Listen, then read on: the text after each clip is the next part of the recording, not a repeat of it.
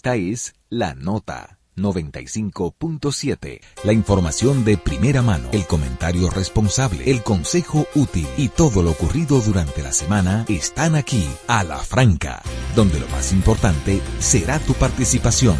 A la franca, desde ahora por La Nota 95.7. Conoce de todo. Saludos a la audiencia. Muy buen día, pueblo dominicano. Es sábado y damos inicio a la edición de esta semana para compartir las noticias e informaciones sobre los hechos y acontecimientos de mayor impacto originados en el plano nacional y en el mundo durante la semana que hoy concluye. Estamos a gusto y plenamente agradecidos del público que nos distingue cada sábado y nos permite entrar a sus hogares, a sus centros de actividades, a sus vehículos y dispositivos celulares para informarles durante dos horas y exponerles a la franca los comentarios y opiniones. También tendremos entrevistas con expertos en temas económicos, políticos, sociales, de salud, educación y deportes, así como de todo cuanto sea de interés general. El equipo de producción y conducción opera bajo la coordinación general del periodista Germán Marte y lo integran los colegas Stalin Taveras, Bartolomé de Champs, la doctora Talía Flores con la información más actualizada en salud y quienes habla su servidor Carlos Rodríguez Carvajal. La conducción técnica corre a cargo del señor Winston Kennedy Bueno. Estamos en los 95.7 de la nota. Conoce de todo.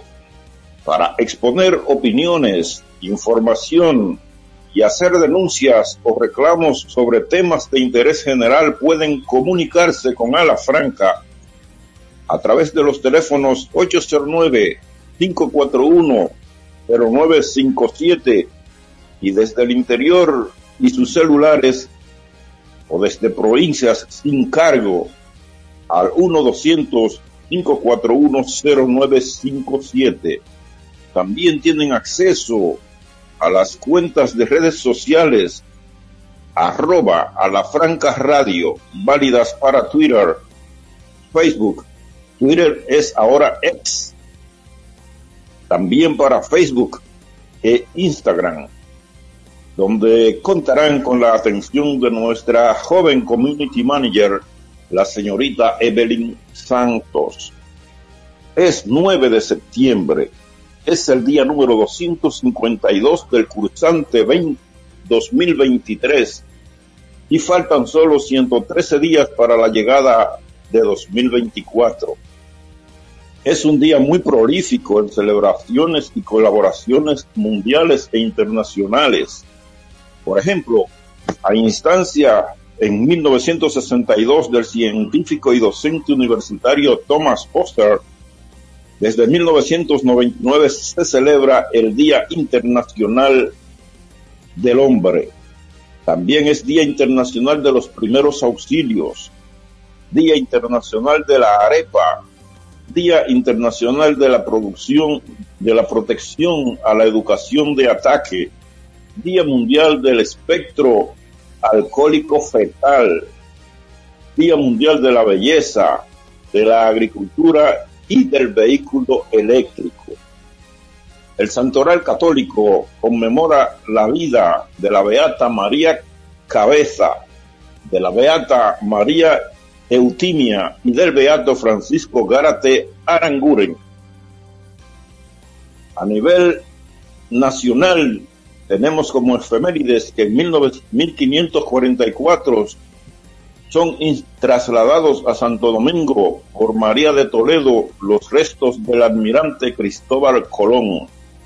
En 1907 el Poder Ejecutivo, presidido por Ramón Cáceres, hace una reforma a la Constitución en que cambia el término el Estado garantiza a la nación por el Estado garantiza a todos los pobladores del país.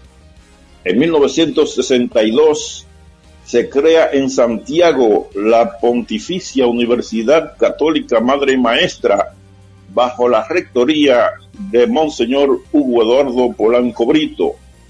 Y en 1963 el presidente Juan Bosch envía a los diputados del Congreso Nacional una carta en la que hace una radiografía de la situación económica y financiera del país y resalta las dificultades presupuestarias que enfrentaba el gobierno.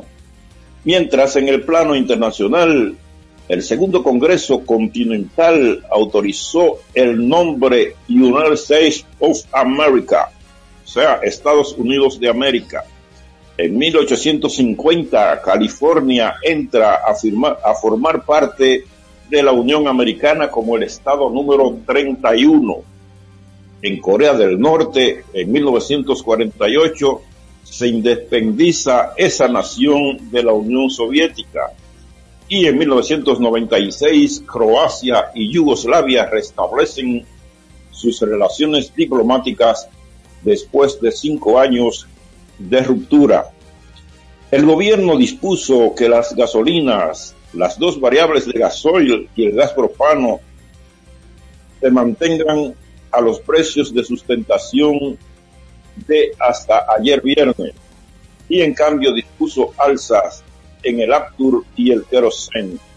Señores, para el informe meteorológico y ver el recorrido que hará el huracán Lee, amanecemos con una alerta verde del, lado del Comité de Operaciones de Emergencia para las ocho provincias que bordean las costas este, Atlántico Nordeste y Noroeste. Así que tendremos la información directamente con un predictor de la Oficina Nacional de Meteorología. Así que lo tenemos ya, Winston. Bueno, vamos, vamos a darle la oportunidad entonces a Stalin, Taveras para la presentación del lugar a ese predictor y yo les pido de ustedes en este momento. Perfecto, muchas gracias Carlos, buenos días amigos, buenos días a todos cuantos nos escuchan por este programa a la franca por la nota la 95.7, un placer para todo el equipo que Carlos ya ha detallado anteriormente en esta presentación. Nosotros agradecidos. Y sí, justamente está con nosotros el predictor Leonardo Márquez desde la Oficina Nacional de Meteorología a propósito de lo que bien Carlos decía, el huracán Lee. Ayer eh, indicábamos que, o se indicaban las informaciones que había bajado de categoría 5 a categoría 4, pero y también lo que bien dijo Carlos de la, la, elevación de alerta, por lo menos verde, para toda la franja norte del país. Pero Leonardo Márquez de la UNAMED nos dirá dónde está LID actualmente y cuáles son las previsiones que se tienen con relación a República Dominicana. Buenos días, Leonardo, bienvenido a la Franca. Sí, muy buen día. Hasta el momento tenemos que la Oficina Nacional de Meteorología mantiene una recomendación para las frágiles, pequeñas y medianas embarcaciones de permanecer en puerto debido a los efectos indirectos del huracán Lee. Se predice que Lee dejará un deterioro significativo en el oleaje y en el viento Además, esta situación incluirá corrientes de resaca, rompientes de olas y posibles formaciones de mar de fondo. Esperamos que dichas condiciones se presenten principalmente a partir de la madrugada del lunes 8 de este mes, alcanzando olas de una altura de hasta 9 y a 10 pies de, de a lo largo de la costa. Este huracán Lee, categoría 3 al momento, en la escala de Saffir Simpson se localiza a Leonardo, Leonardo entre ayer, eh, perdón, en las últimas 12 horas el huracán ha bajado, estaba en categoría 5, ya bajando a categoría 3. Así es, bajó a categoría 3. Bien, y, esa, y ese ritmo se prevé que va a continuar, o sea, podría continuar debilitándose o hay posibilidades de que vuelva a aumentar al nivel en que estaba. hay posibilidades de que continúe debilitándose. Continúa entonces. Eh, bien, entonces eh, se localiza eh, a unos 620 kilómetros al este-noreste de las islas de Sotavento, en las Antillas Menores, con vientos máximos sostenidos de 185 kilómetros por hora y se mueve hacia el oeste-noroeste a unos 19 kilómetros por hora. Se recomienda estar atentos a los boletines actualizados sobre este fenómeno. En cuanto a la tormenta tropical Margot, tropical Margot, se localiza a unos 1430 kilómetros al este noreste, al este noroeste de las, de las islas de Cabo Verde, eh, con vientos máximos sostenidos de unos 75 kilómetros por hora y avanza hacia el oeste-noroeste a 20 kilómetros por hora. Esto es cuanto eh, sobre el informe de los ciclones tropicales al momento, de huracanes, estuvo con ustedes. Eh, sí, Leonardo, señor. Antes de, antes de que te vayas, eh, otra preguntita también. Vemos que la trayectoria está por la parte norte del país también cuáles son las proyecciones con esto. O sea, ¿pudiera el fenómeno eh, variar esa trayectoria que se tiene fijada hasta el momento? Eh, no, hasta el momento la trayectoria continúa siendo oeste-noroeste. O sea, eh, se está inclinando a unos, diríamos, 230, que, no, no, algunos 270, 300 no, no va a afectar. Eh, se, está inclinando a unos a 280 grados hacia el oeste, eh, oeste-noroeste, exacto, inclinándose en dirección hacia Nueva York y esa zona. Se prevé que no va a tocar tampoco en, en Nueva York, va a afectar eh, los componentes indirectos de este fenómeno. Perfecto, bueno, pues agradecemos a, Leonardo con esta información, Leonardo Marte, corregimos, eh, por esta información actualizada al momento con relación al huracán Lee. Muchas gracias por estar con nosotros en Ala Franca. El acontecer de la semana, las informaciones trascendentales, cada una de ellas a la franca, que trajeron los medios. Bueno, y luego de esa actualización en cuanto al tema meteorológico, toca ahora ver evidentemente parte de las informaciones que trajeron los medios por todo lo que envuelve. Señores, de último minuto, una tragedia mayúscula. Tenemos que empezar con el plano internacional en esta mañana, desde sábado 9 de septiembre, más de 800 muertos en Marruecos tras un potente sismo que ocurrió la madrugada de este sábado, según reportan los principales medios internacionales. Reiteramos, más de 800 muertos ha dejado un sismo en Marruecos. Hay daños en construcciones históricas de este país. Eh, decenas de edificios derrumbados, lo que eh, proyecta o prevé que el número de fallecidos pudiera seguir aumentando, al igual que el número de personas que se encuentran heridas luego de este potente sismo en Marruecos. Llegando al plano local, el Distrito Nacional y la provincia de Santo Domingo, reporta el periódico Hoy, son las localidades con mayor población eh, afectada por la ola de dengue, eh, que el foco de dengue que impacta a toda la República Dominicana y que está impactando desde las últimas tres semanas y que ha llevado a que los servicios incluso de disponibilidad de camas eh, sea reducido en gran parte del país, especialmente en esas dos eh, localidades, Distrito Nacional y Provincia de Santo Domingo, como indica hoy el periódico Hoy, valga la redundancia. Por otro lado, un informe de técnicos del Ministerio de Medio Ambiente y Recursos Naturales recomendó eh, sancionar a la empresa Car Power Ships por derrame de combustible ocurrido el pasado jueves 31 de agosto en la playa Los Negros, esto es en Por otro lado, el gobierno negó ayer el desvío del río Masacre en Haití, mientras se mantiene alta presencia militar en Dajabón debido a esta situación que ha mantenido enfrentado, aparte de la diplomacia de República Dominicana, eh, la localidad de Haití y eh, el país debido a esos trabajos que se habían paralizado y que fueron retomados esta semana. Por otro lado, el cierre de la frontera justamente relacionado a estas situaciones eh, ha paralizado todo el comercio en Dajabón, la principal fuente económica de esa provincia y de y, bueno y de una de las principales fuentes económicas también de todo eh, la línea noroeste del país. Por otro lado, el presidente Luis Abinader va este sábado a Santiago, donde dará el primer palazo de la circunvalación de Navarrete. Además, inaugurará un punto GOV de la OCTIC y e inaugurará Politécnicos, una escuela.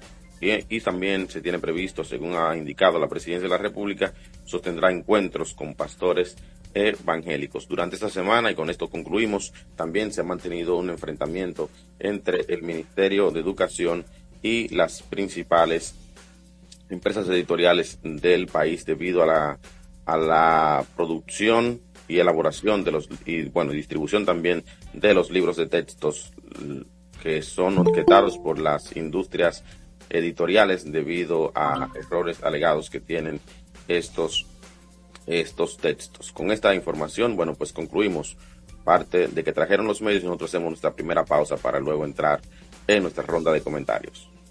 A la franca, por la nota 95.7, conoce de todo. Ya está disponible la nueva DGII móvil. Más que una app, una valiosa herramienta en la que podrás consultar el estatus de tu RNC, número de comprobante fiscal y la placa vehicular también traerá un token digital y todas las novedades de la administración tributaria. Descárgala ya, disponible en Google Play y App Store. Dirección General de Impuestos Internos, cercana y transparente. Ahora te hablamos a la franca, por la nota. ¿Sabes cuáles son los síntomas de la diabetes? ¿Conoces sus principales causas? Aprende todo sobre diabetes en Hospital de la Diabetes Radio. Educación, prevención, nutrición, ejercicios y mucho más. Hospital de la Diabetes Radio, todos los sábados a las 2 de la tarde por la nota 95.7.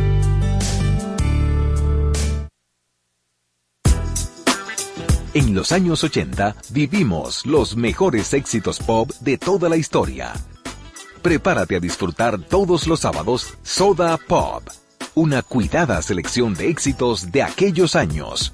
Soda Pop, bajo la conducción de Pablo Nogueroles por la nota 95.7. Conoce de todo. Está en el aire a la franca. Bueno amigos, ya son las 8.18 minutos. Germán Marte, Bartolomé de Champs, buenos días. Muy buenos días, mi querido Starling Taveras. Buenos días, Bartolomé de Champs. A Kennedy Bueno, allá en los controles. Y un abrazo a Carlos Rodríguez, la autora Talía Flores, que se integra en unos minutos. Buenos días a todos los que nos siguen con su audiencia cada sábado de 8 a 10 de la mañana. Esto es A la Franca, por la nota, la 95.7 FM. Buenos días, don Bartolomé de Chan. ¿Qué tal? Muy, buen día, Germán. Buen día, Stalin. Buen día, Kennedy Bueno en, los controles. Muy buen día a todos los amigos que cada sábado nos conceden el honor de acompañarnos desde temprano en este su programa a la franca, donde, donde está la disposición plena de, de su participación. Muy buen día para todos. Adelante, Stalin. Buen día. Eh, jóvenes, yo, yo no sé ustedes, pero yo tengo como un alivio de que Bruce Lee no esté con nosotros. Mira que me gustaba la película de Bruce Lee, pero bueno, que este Lee, el huracán este, que se haya ido por allá por el norte, sí, sí, sí, que se vaya lejos, lejos, lo más lejos posible, que no haga daño, porque ha estado, los, huracanes, recuerden cuando lo explicó eh, Francisco Holguín, el meteorólogo, el ingeniero Francisco Holguín, los huracanes que la gente, ah, pero los huracanes tienen un, un papel fundamental en lo que es como la, digamos que la ecualización, podría decirse, o para equilibrar las zonas de calor, de frío, de alta presión y demás. Son importantes para la lluvia y demás. Es que yo no soy de los que sataniza los huracanes, pero sí que lo quiero un chin lejos. por si acaso, ¿verdad? Un chileo por si acaso. Bueno, más, más, en localidades como nosotros, que con lluvias tenemos, que no necesitamos. Oye, no, Dani, cuando se nubla aquí se hace un taponazo por un tapón en esta ciudad. Así que estamos contentos con que el huracán no nos haya dado, que esté lejos de nosotros, que esté lejos. Se va a sentir, recuerden, los oleajes fuertes en la parte norte, eso no lo podemos olvidar. A los compañeros que organizan viajes ilegales, que tengan cuidado, que aplacen ese viaje, eso no puede ser ahora. Pero eh, otro huracán sí que se ha formado aquí, o una tormenta tropical, es en, en, en, relación a los libros de texto, como tú adelantabas en el resumen, en, lo que trajeron los medios. Y tiene que ver con, ¿verdad?, la, la respuesta que ha dado el Ministerio de Educación a la, al escarceo, a la protesta, a la bulla, a la denuncia que se ha hecho con de parte de los editores con relación a estos libros. ¿Qué dicen ellos? Ellos dicen que esos libros están, bueno, primero que le violan el derecho, que tenían contrato, que se ve afectado. Razonable, digo razonable, no entendible su protesta, porque van a dejar de, entrar miles de millones de pesos. Eh, dicen que los libros tienen faltas, errores ortográficos imperdonables, que hay incluso errores conceptuales. Eso es lo que ellos dicen. La respuesta del ministerio que la dio formalmente en el almuerzo semanal del grupo de comunicación a Corripio, al que pertenece esta emisora, eh, es la siguiente. La, protesta de y la denuncia de los libreros o de los editores se debe a un problema meramente económico, no así al interés por la calidad de la educación, ni mucho menos el interés de los alumnos, ni el contenido, nada. Eso es lo que él dice, que es un tema económico. Y lo fundamenta en lo siguiente. Si se contratasen o cuando se contratan los libros al sector privado, eh, como, se ha venido haciendo en los últimos años, implica un costo, un gasto de más de 6.400 millones de pesos. Oye, ¿Oyeron la cifra? 6.400 millones de pesos. Luego, si lo edita el Estado dominicano, si lo hace educación, contratando profesores de altísimo nivel, le hace, por ejemplo, el historiador Roberto Casá, dígame usted, director del Archivo General de la Nación, y yo creo que, si no es el más, es uno de los más destacados historiadores que tiene este país sin lugar a dudas, sin cuestionamiento alguno. Y así, gente como de la Academia de Ciencias, de las universidades, no solo de la UAS, de la Universidad Estatal, sino de otras universidades, intelectuales que han colaborado, que han trabajado en la elaboración y revisión de estos textos. Eso debió hacerlo el Estado desde siempre, lo está haciendo ahora, pero debió hacerlo desde siempre. Ahora, ¿cuál es el elemento? Que ahora no solo que, reasume su responsabilidad de la cual había delegado en otros, sino que también implica un ahorro descomunal de casi 5 mil millones de pesos. Oyeron bien, 5 mil millones de pesos. Entonces yo creo que ahí está la cosa. Ahí está ahí está el nudo. ¿Qué, les parece a ustedes? Yo, yo entiendo que en este caso, en este caso, así como nosotros criticamos a las autoridades, a los gobiernos, a este y a cualquiera, que cuando entendemos que, ha cometido la pata o con un clientelismo que hace, o si hay corrupción o lo que sea, así cuando lo hace bien hay que reconocerlo. Yo creo que está bien eso. Y lo digo a la franca.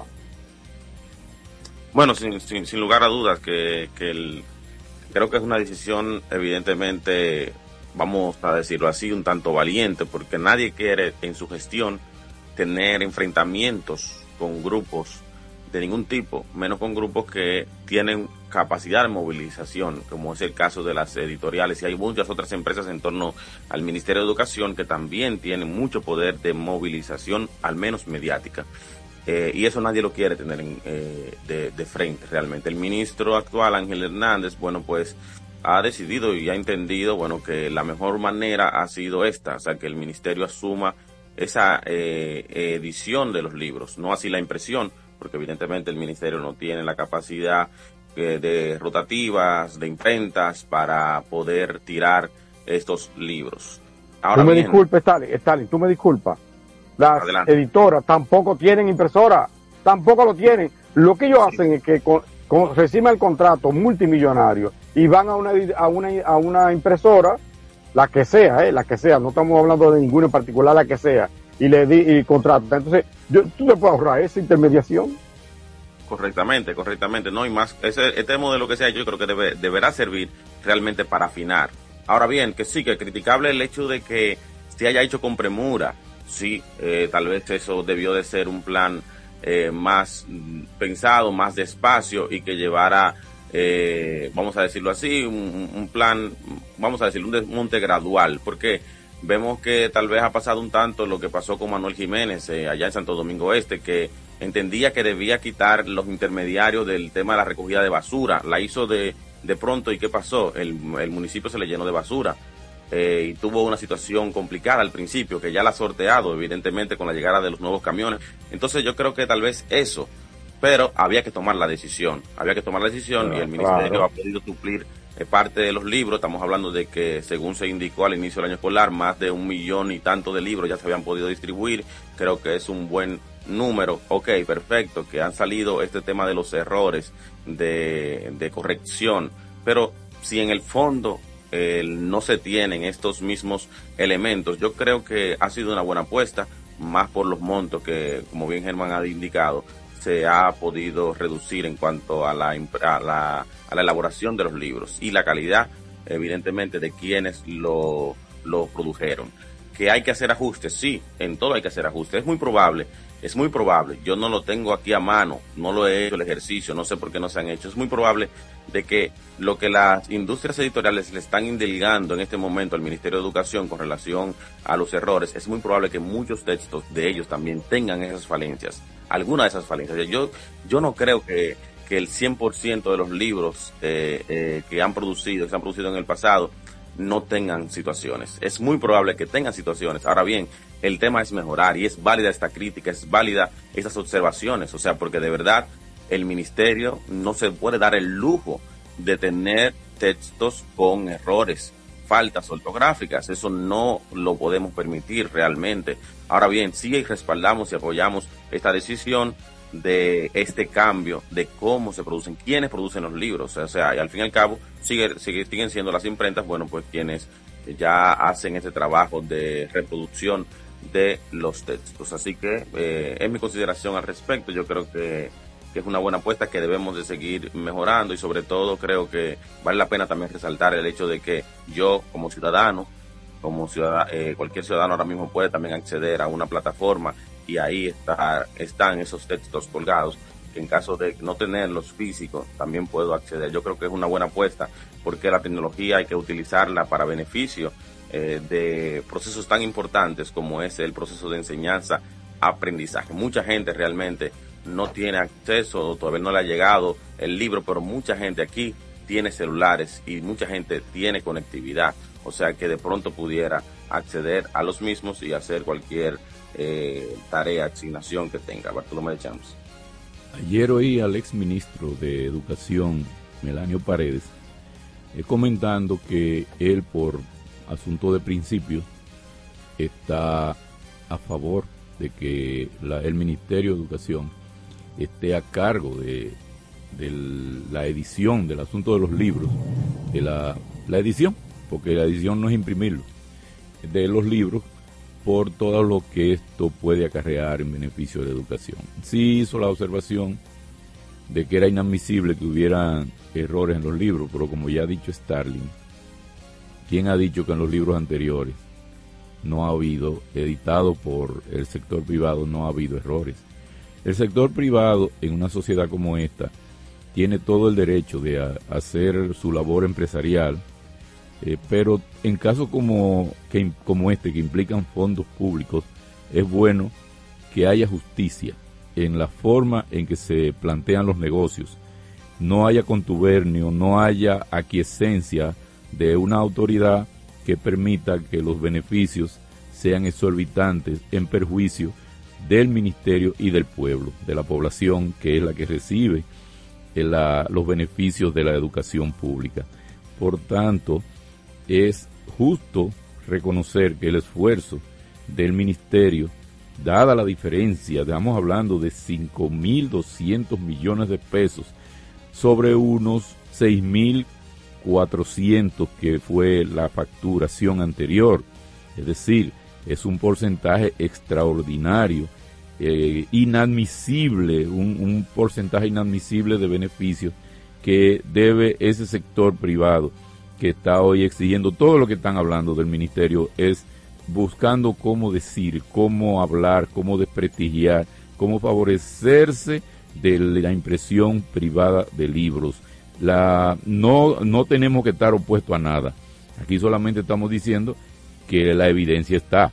5.200 millones de pesos sobre 6.400 es todo el dinero del mundo en ese negocio.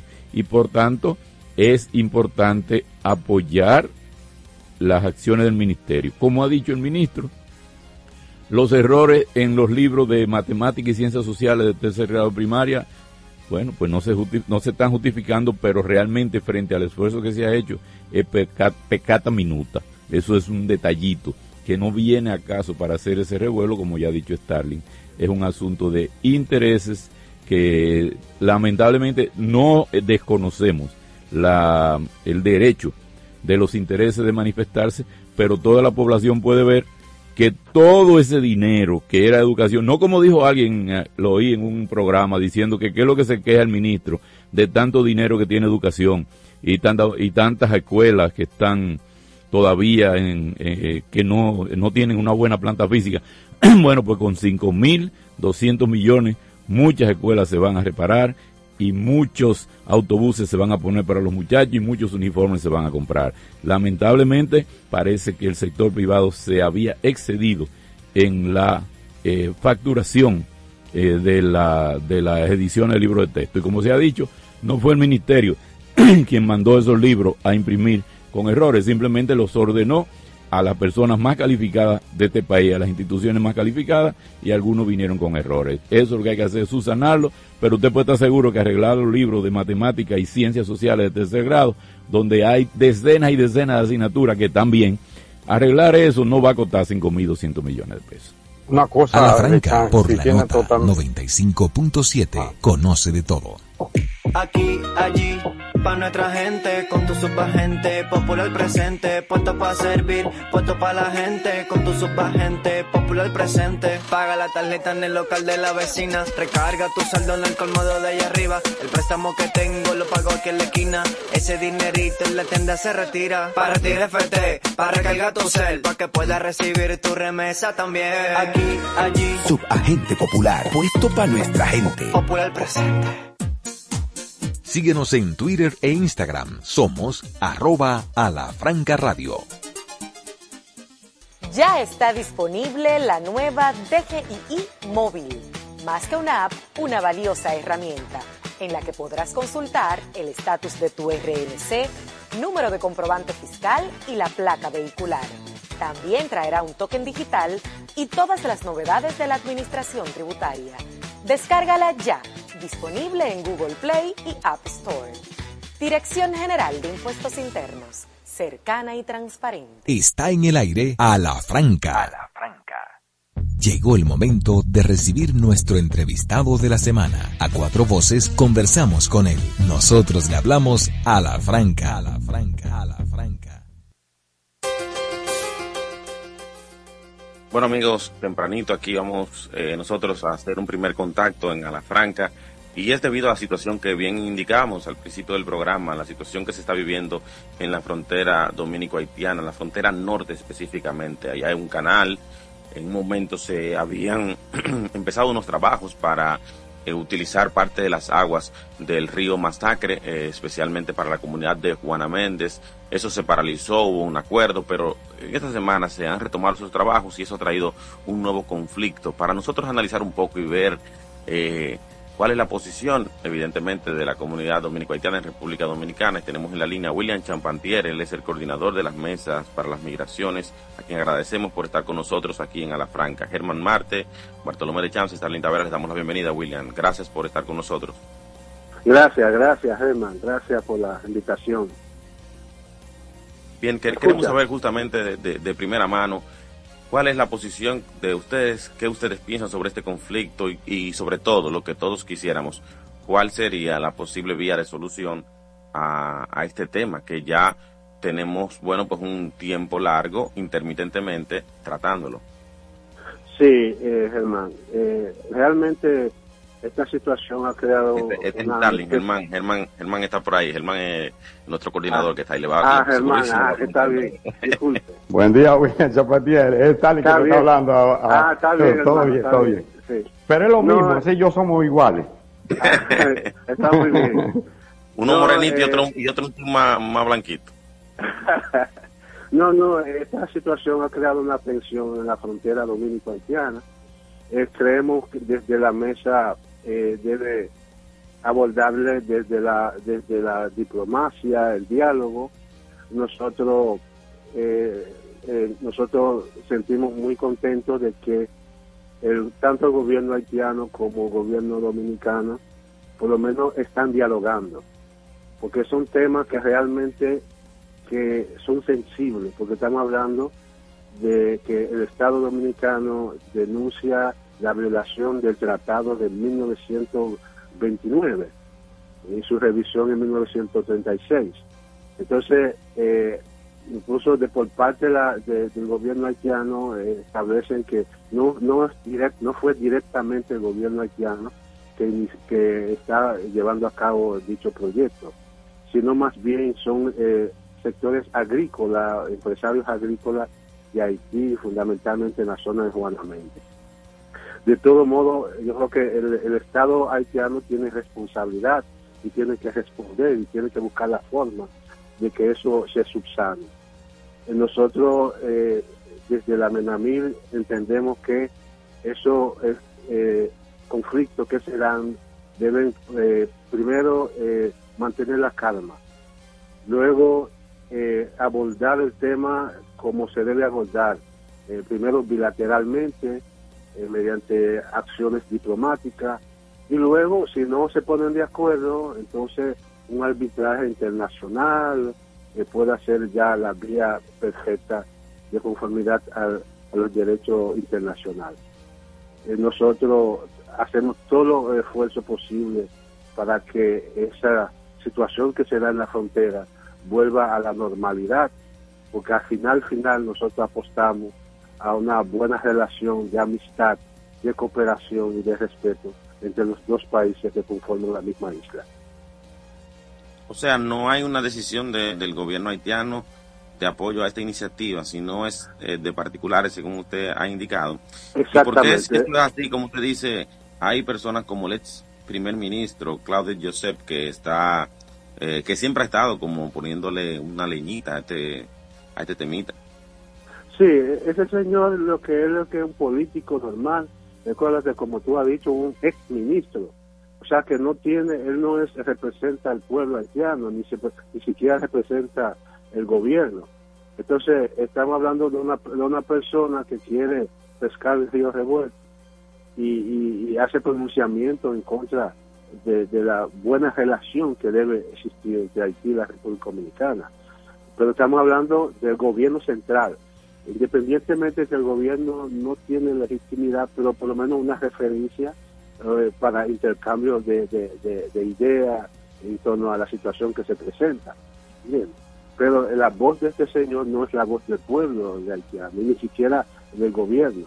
Entonces, una opinión de un político que en algún momento hay que respetarlo, pero no tiene ningún peso específico. Buenos días, William Chapantier, eh, Germán Marte por aquí, ahora sí. Sí, ah, ahora sí, Germán. Hola, ¿qué tal, mi hermano? Oye, eh, me, gustaría saber eh, ya más ampliamente cuál es la situación actualmente en Haití. Vimos que ayer mataron a un profesor, a un inspector de la policía. ¿Qué es lo que está pasando? ¿Cuál es la situación? Cuando uno cree que va a haber como un aire y cierta estabilidad, como que vuelve para atrás la cosa. ¿Cuál es la, realidad? ¿Qué tenemos? Mira, Herman, eh, la situación de cada vez que pasa día tras día, eh, horas tras horas, es siempre hora. Porque estamos hablando de, que las bandas cada día más eh, se ven más desafiantes, logran más espacio y se fortalecen cada día más.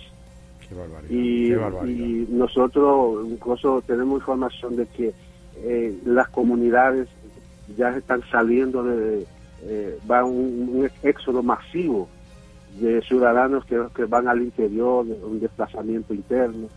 Incluso mm. los, las mismas bandas eh, se apoderan de las casas, las instituciones están cerradas, las, escuelas prácticamente están cerradas, el gobierno sabemos que prácticamente no hay, gobierno. Y cada día más los servicios son precarios, salud, educación. Y, bueno, la misma ONU eh, estableció que en los últimos 7, 8 meses de este año estamos hablando más de 2.500 personas acribilladas, muertas. Pero la misma banda también ha perdido, porque los ciudadanos se han organizado también para para acribillar y matar a, algunas personas que entienden que son eh, miembros de, las bandas. O sea que eso ya está tocando fondo. Y lo preocupante, Germán, es que nosotros vemos que la comunidad internacional ah, eh, hace una especie de amaga, amagar y no dar. Sí. Entonces, esto es un tema que yo creo que debe llamar la reflexión. Sí, totalmente. Eh, una cosa, y disculpa que te interrumpa, y no que Kenia había designado una comisión, ¿en qué está eso? Porque la gente creyó que cuando Kenia aprobó y que otros países dijeron estamos de acuerdo, como Estados Unidos, por ejemplo, vamos a apoyar a Kenia en esto. ¿Qué ha pasado? ¿Cuál es la realidad ahora? ¿Qué ¿Han mandado a alguien? ¿Ya hay militares? ¿Hay policías? No, mira, ellos mandaron la semana antes pasada, eh, la semana antes pasada, ellos mandaron una comisión de 10 eh, de alto nivel para evaluar la situación.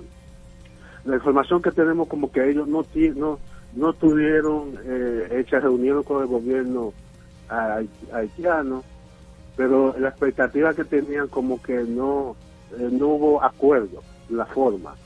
Y recuerda también que, que antes de la intervención el Consejo de Seguridad debe autorizar a, Kenia, a que, a que eso, eso lo establece la Carta de las Naciones Unidas. Entonces, todo esto está en veremos. Ya incluso hay varios países que habían anunciado que iban a aportar militares. Eh, entonces, la forma, el método para la intervención, es, eso es lo que está en discusión. Porque hay dos países que forman parte del Consejo de Seguridad que han objetado la, la última resolución, recuerda, el 14 de junio entonces han objetado eh, eh, la, la, parte militar. Entonces lo que están discutiendo es para que eh, la intervención sea lo más benigna sea posible, para que no haya derramamiento de sangre y que eso realmente puede llegar a consecuencias catastróficas. Nosotros decimos que esa intervención debe tener un carácter humanitario, porque estamos hablando, Germán, que casi 6 millones de personas literalmente están pasando hambre en Haití pero la inseguridad eh, está tocando, eh, eh, ya ha tocado ya el fondo. Entonces, no es un tema, no es un tema de que incluso nosotros que creemos en la soberanía, esos países cuando la ONU, la OEA, cuando esos países llegan a esa situación así, hay, hay que haber algún tipo de intervención. La intervención que nosotros pedimos es simple y para desarticular las bandas y luego Haití siempre hay, hay situaciones difíciles y que puedan celebrar elecciones y puedan eh, estabilizar un poco eh, eh, Haití. Por lo que está pasando Haití es una situación catastrófica. Lamentablemente. Agradecemos muchísimo al amigo William Charpentier, coordinador de la Mesa Nacional para las Migraciones y Refugiados. Gracias, hermano, y un abrazo. Gracias, actual. A la franca, por la nota 95.7, conoce de todo. Con Leasing Popular, das un salto inteligente para que tu negocio avance Adquiere los activos que tu empresa necesita como vehículos, flotillas, maquinarias y paneles solares mientras obtienes mayor ahorro gracias a beneficios fiscales del producto, plazo hasta 7 años para pagar, hasta 100% de financiamiento. Banco Popular, a tu lado siempre. Síguenos en Twitter e Instagram. Somos arroba a la franca radio. Ya está disponible la nueva DGII móvil. Más que una app, una valiosa herramienta en la que podrás consultar el estatus de tu RNC, número de comprobante fiscal y la placa vehicular. También traerá un token digital y todas las novedades de la administración tributaria. Descárgala ya disponible en Google Play y App Store. Dirección General de Impuestos Internos, cercana y transparente. Está en el aire a la franca. A la franca. La prevención es la clave perfecta para vivir mejor. Te invitamos a conservar la salud. Escucha los consejos de nuestros especialistas.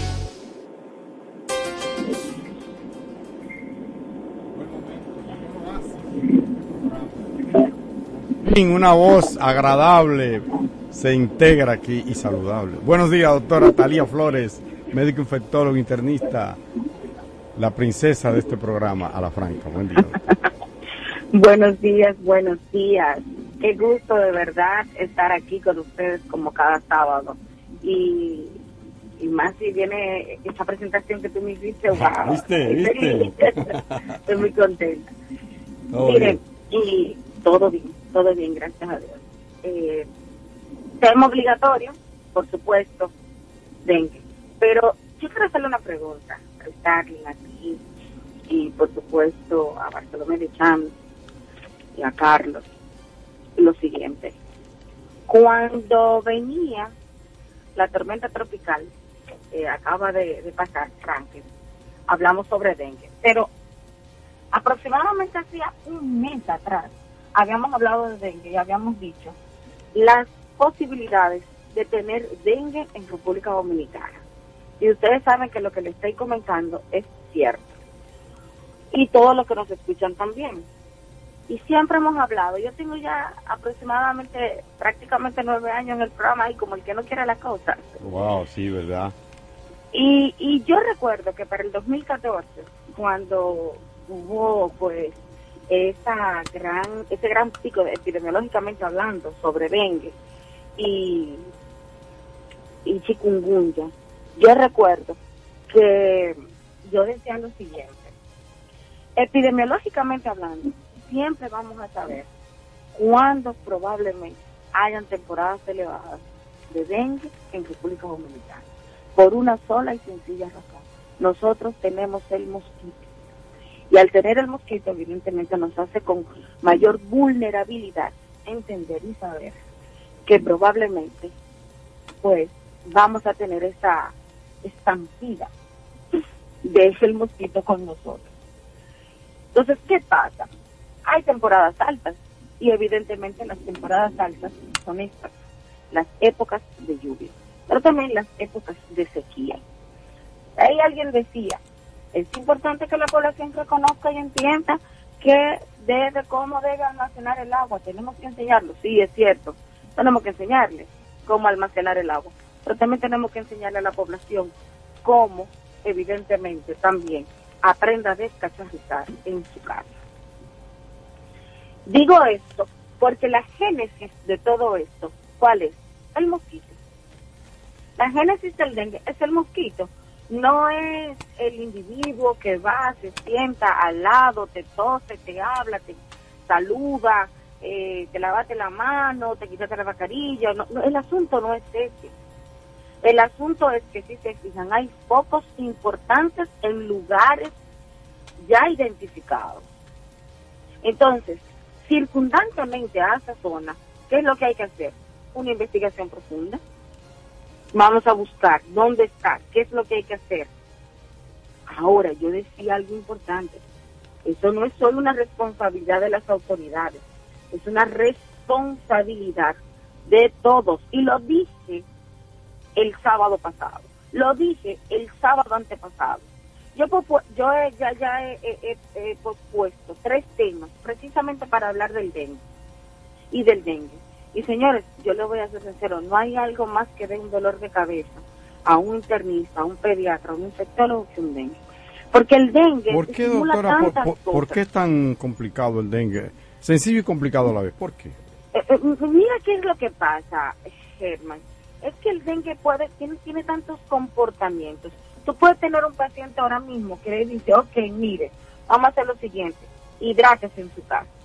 No, usted no tiene la porque la gente también ve las plaquetas, que las plaquetas, pero el dengue no es solo un comportamiento de las plaquetas, es que el dengue también tiene otras estructuras que pudieran tener fallas. O sea, los dengues también se coinfectan.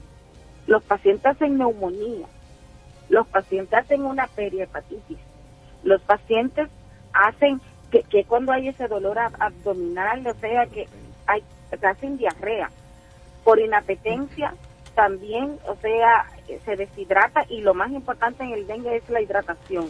Entonces, te hacen náuseas y te hacen vómitos. Fíjate que yo te he ido mencionando la sintomatología conforme a la pregunta que tú me acabas de hacer. Entonces, estamos en un tiempo crucial en República Dominicana. Pero ojo con esto, no solo en República Dominicana. Tengo amigos de Costa Rica, amigos de Panamá, amigos de Venezuela, permíteme, Permíteme, doctora Talía Flores, para eh, apuntalar ese, eso que dices, que tenemos el dato de la OPS, habla de 3, 3 millones 300 mil y tanto. O sea que estamos en un pico en toda eh, la región. Desde, 2019, desde, 2019 no se registraban tantos casos. En ese año, se pre-pandemia, ¿verdad? Se registraron 3 millones 100 mil eh, casos. Ahora vamos, y no se ha terminado el año, por 3 millones 300 mil y pico de casos. Exactamente. y, aquí en República, y aquí en República Dominicana igualmente hay un pico elevado, 6 mil ciento y tantos casos, mal mal contado, porque hoy estoy viendo, hoy estoy viendo que en los hospitales hay según Salud Pública, unos 362 ingresados. Yo, yo estoy seguro que son más, porque los, en los en los las clínicas privadas eso es lleno. No, no, déjame comentar. En las clínicas privadas se notifica automáticamente. Ah, están en, ese, grupo ahí. Por supuesto, ah, claro que sí. Claro que sí, eso es de notificación obligatoria. ¿Por qué esta notificación obligatoria? Porque hay que buscar entonces el sector donde está ubicada esa persona para intervenirlo. Eso es de notificación obligatoria. O sea, si yo tengo cinco pacientes con dengue, esos cinco pacientes han sido notificados a lo que es el sistema epidemiológico de la República Dominicana. O sea, ningún médico puede ocultar que tiene un paciente con dengue o que tiene un paciente con síndrome febril que probablemente tenga dengue o probablemente tenga leptospira o probablemente tenga malaria. Y si se confirman, evidentemente, hay una intervención de inmediata, rápida y oportuna. Pero eso no es que lo ha hecho este gobierno, eso lo hacen todos los No, no, que pensaba... La gente, eso es importante que la gente lo sepa, porque de repente la gente dice, ah, no, eso es ahora, no, no, no, siempre. Porque, señores, yo como infectóloga, yo me gradué en el 2003, tres, tres, no tres, tres. O sea, han pasado muchos años pues para el 2014. Y he, estado, y he estado de la mano con la Sociedad Dominicana de Infectología desde que me gradué. Hace 20 años. ¿Qué significa esto? O sea, ¿qué significa esto? Que si nos vamos a todos los manuales que se han hecho de dengue, de malaria, de leptospira, la sociedad siempre tiene un rol importante. Y dentro, y dentro de ese rol importante, sus representantes generalmente son los que van a las reuniones y trazan las políticas conjuntamente en una mesa de directrices con lo que tiene que ver los, los estamentos de gubernamentales y sobre todo lo que la parte civil, porque ¿qué, ¿qué hace la Sociedad Dominicana de Infectología? ¿Qué hace la Sociedad Dominicana de Pediatría y de Medicina Interna cuando se reúne con todos esos organismos? traza pautas, pautas que sean beneficiosas para quienes para la población. Pues nosotros somos la parte de la población. Es como si tú dijeras lo siguiente, ok, la parte gubernamental va a trazar las pautas y las líneas y las directrices de cómo lo vamos a hacer. Pero ya la parte estructural de cuáles son las medidas a tomar terapéuticas, diagnósticas, en cuanto al, al organigrama de los roles de, de, de cómo hacerlo, lo, lo tratan las pautas o los técnicos que son contratados para diseñar, diagramar y hacer eso. ¿Y quiénes son los técnicos? Las personas que están realmente involucradas, que saben de eso, que han manejado ese tipo de pacientes y que tienen toda la calidad certificada para hacerlo. O sea, República Dominicana, señor, está lleno de técnicos, de personas que están lo suficientemente capacitados. Yo lo dije el sábado pasado y dije lo siguiente, y lo dije con toda la firmeza porque yo estuve involucrada ahí. Cuando hubo esa eh, eh, eh, ese brote, ese gran brote de chikungunya, que al principio la gente no entendía, no creía, decía que era un polvo, que era esto, que era lo otro, recuerda Germán Marte que firmemente la Sociedad Dominicana de Infectología, donde en ese momento yo presidía, dijo no, es que no, y, lo hicimos, y lo hicimos, y lo hicimos. Y claro, y la gente entendió y la gente creyó. ¿Por qué? Porque, porque era la verdad. Por eso yo, yo recuerdo, tal, yo recuerdo, Talía, que en ese momento tú insistías que además de los médicos, y el cuidado de los padres y demás, que la gente y sobre todo los ayuntamientos jugaban un rol fundamental, porque si no se recogía la basura, si no se limpiaban los patios, los, eh, los techos de las casas, cualquier lugar donde se podía crear el mosquito, eh, no íbamos a poder combatir. Así que me recuerdo esa labor titánica tuya y de la sociedad, de todos tus compañeras, compañeros de la sociedad de infectología. Mira, Germán, en ese momento fue una voz, o sea, tan escuchada, que recuerdo que nosotros trazamos una pauta donde todos los lunes, todos los lunes, a las 11 de la mañana nos reuníamos en el Ministerio de Salud Pública, una mesa técnica que estaba representada por la Organización Panamericana de la Salud, estaba evidentemente todo lo que era el pleno gubernamental, estaba también, eh, estaba educación, ¿Por qué educación? Porque evidentemente las escuelas... Para integrar a los estudiantes. Para integrar exactamente, para que ellos también hicieran una labor social de la descacharización. Estaba eh, sociedades de pediatría, medicina interna y estaba también evidentemente infectología.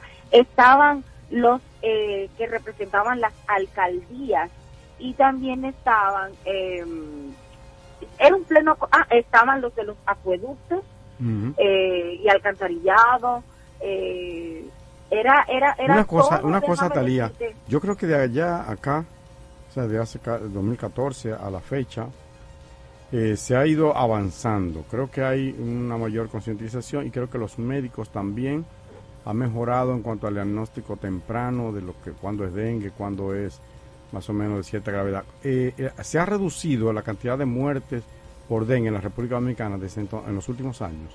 Es decir, en relación a la cantidad de casos, porque creo que eso es importante.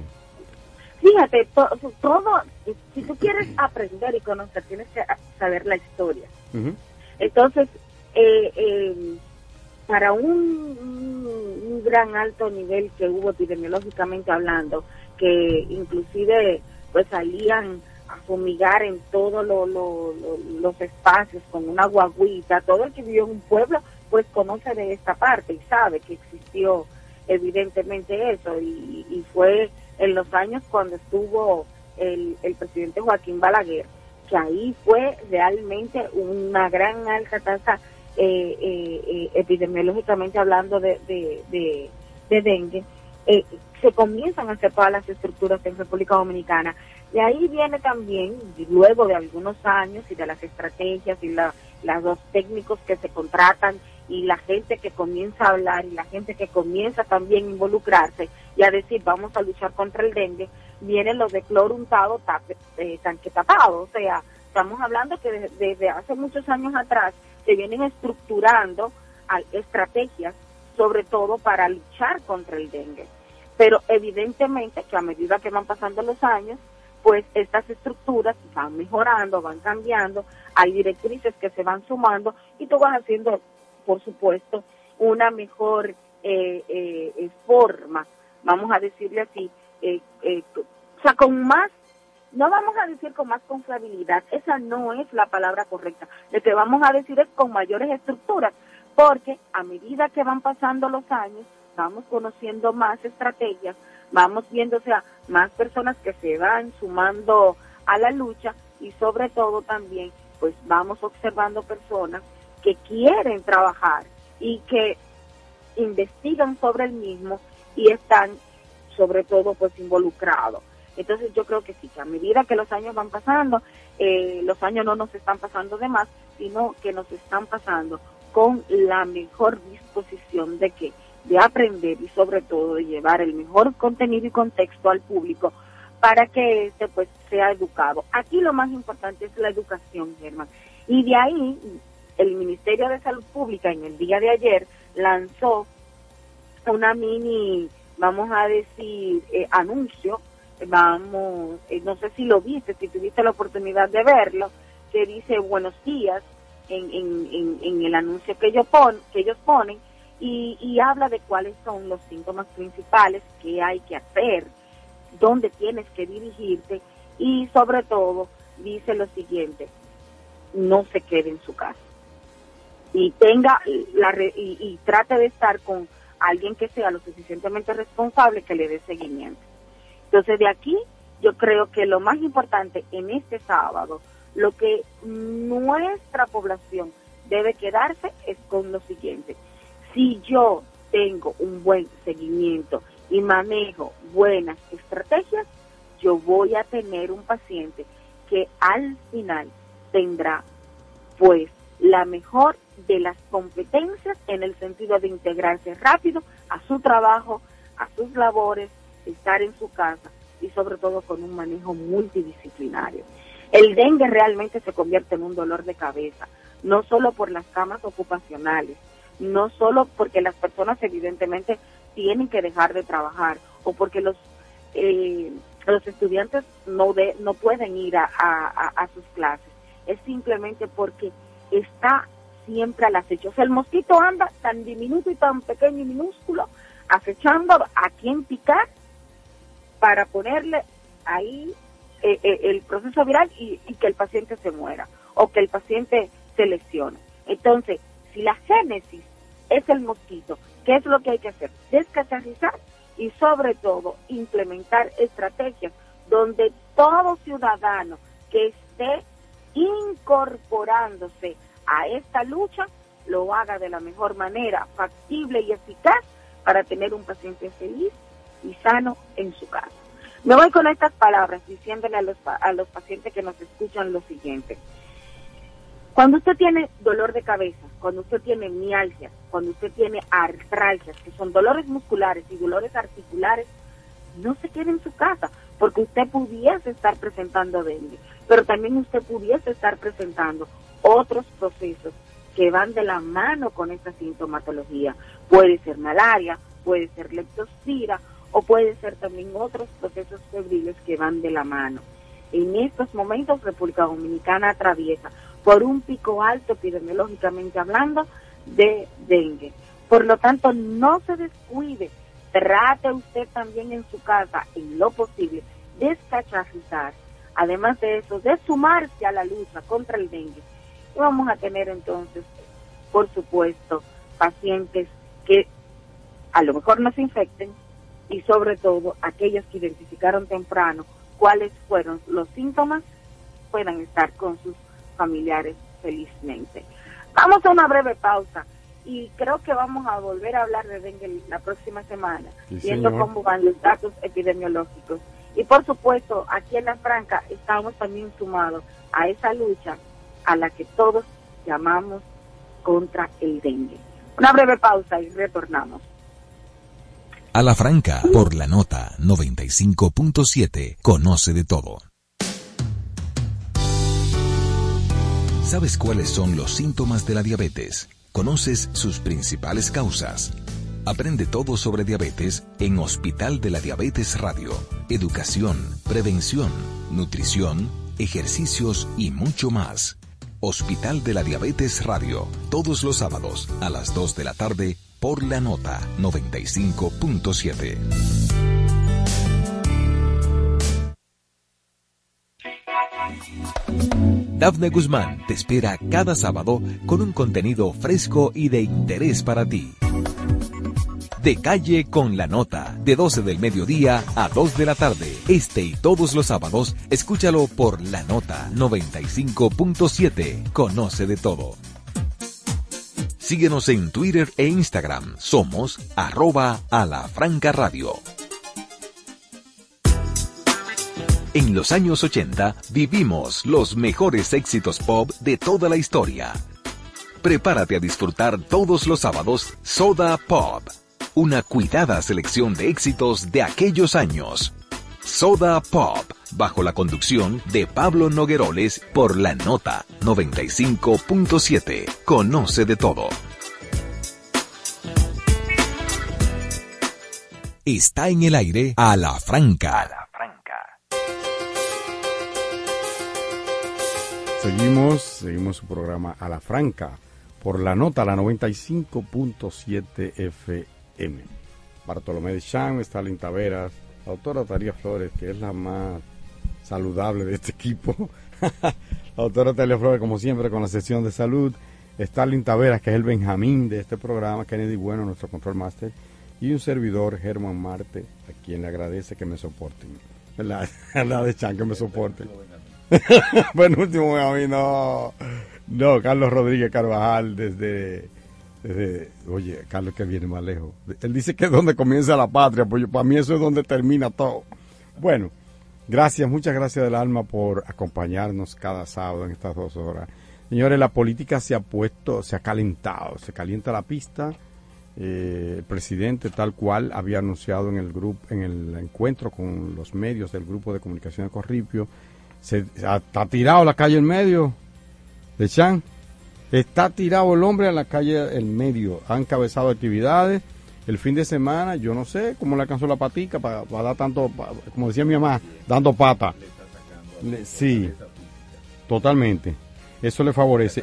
Este, este fin de semana va a estar en, en La Romana, con un encuentro con dirigentes del PRM, a las 3 de la, eso a las 10 de la mañana, a las 3 de la tarde estará en el Politécnico, en el, ¿cómo dice qué? En un acto político en la Villa Olímpica, en San Pedro, Yache. Bueno, eh, está tirado a la calle el presidente de la República y lo mismo está Abel Martínez, que también hizo una actividad ayer. No, no he visto el reporte de esa actividad. Si los compañeros del PLD tienen alguna, alguna, ellos tienen mi contacto. Déjame ver si José Lito me mandó, o Tessy Sánchez me ha mandado algo. Pero bueno, la cuestión es que los partidos están tirado a la calle del medio, como dicen, con sus actividades. Yo, creo, Germán, que esa, esa visita del presidente del fin de semana pasado, que, que dice que fue la primera actividad de veras públicas, políticas, que realmente mm, como que marcan un tanto la cuáles son las prioridades de, la campaña. el Gran Santo Domingo, el Gran Santo Domingo. Y en segundo plano, al parecer, Santiago.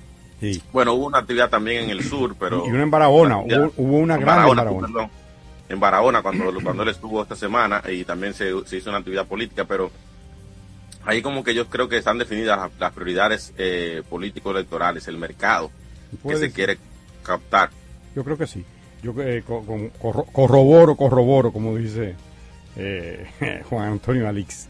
Sí, eh, ahora bien, eso a mí no me preocupa. Él como candidato se va a tirar por todo el territorio. La ley no le prohíbe ser candidato y nada más y nada.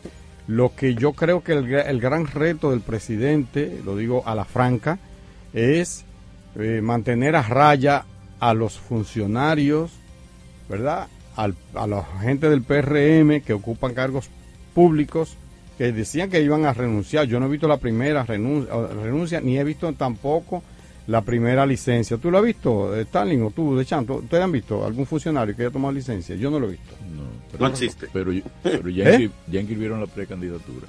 No hay candidatura. Pero que le toca, él dijo, en los próximos días tendrán que tomar licencia o renunciar. Eh, Entonces... decía el vocero de la presidencia. No, dijo el presidente de la República. Bueno, pero eso dijo el presidente, lo que dice el vocero. ¿Cuál vocero?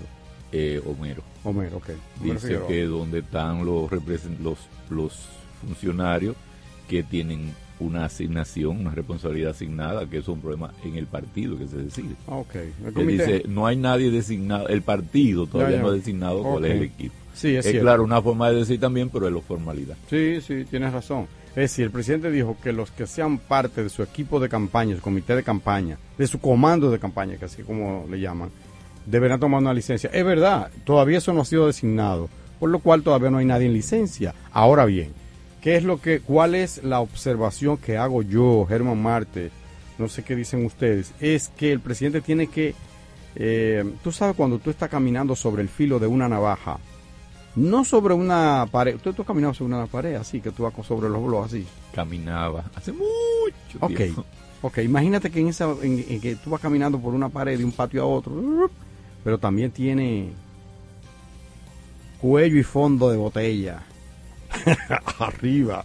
Tú sabes que la gente le pone que es un error, ¿eh? Paso a decirle que Talía me enseñó que eso es un error. Usted pone el cuello de botella en la en la división de la pared porque ah, porque usted ahí tiene agua y usted tiene un criadero de mosquitos sin darse cuenta que no va a haber nunca porque cuando llueve se queda el charquito de agua y ahí ahí tranquilamente en esa 5 centímetros de agua 3 centímetros de agua se se pueden reproducir mosquitos que usted no en mamacita en mamacita así que ojo pero bien retomamos con el filo de la navaja en que se mueve Abinader sobre la cuerda verdad que sí eh, de no echar por la borda su palabra.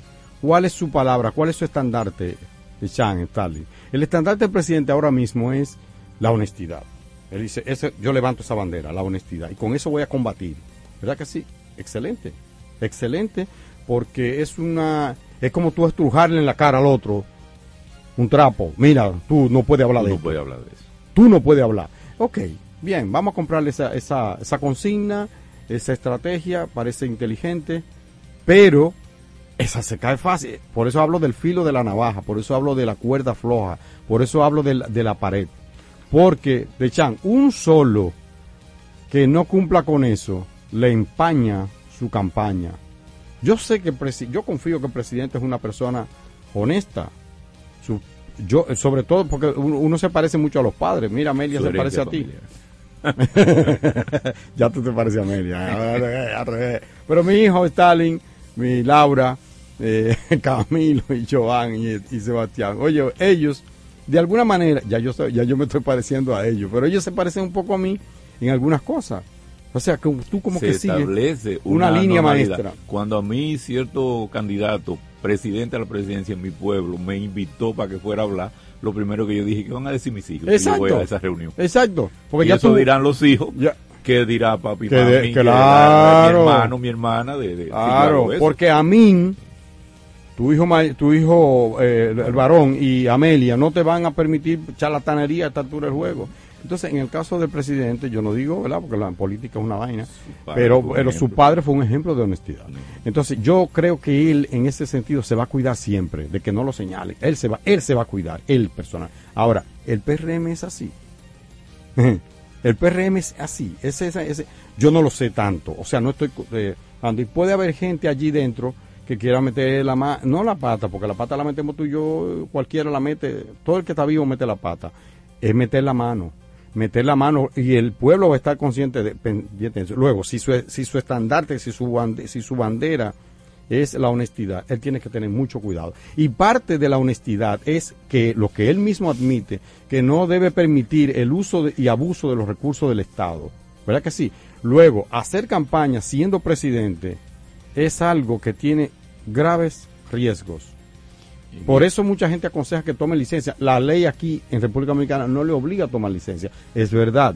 Pero él tiene que tener cuidado en dividir una cosa a la otra. O sea, soy presidente eh, hasta, hasta ahora, ahora. Y cuando cruce la calle allí, que voy al meeting, me quito la chaqueta del presidente y voy a ser el, el candidato.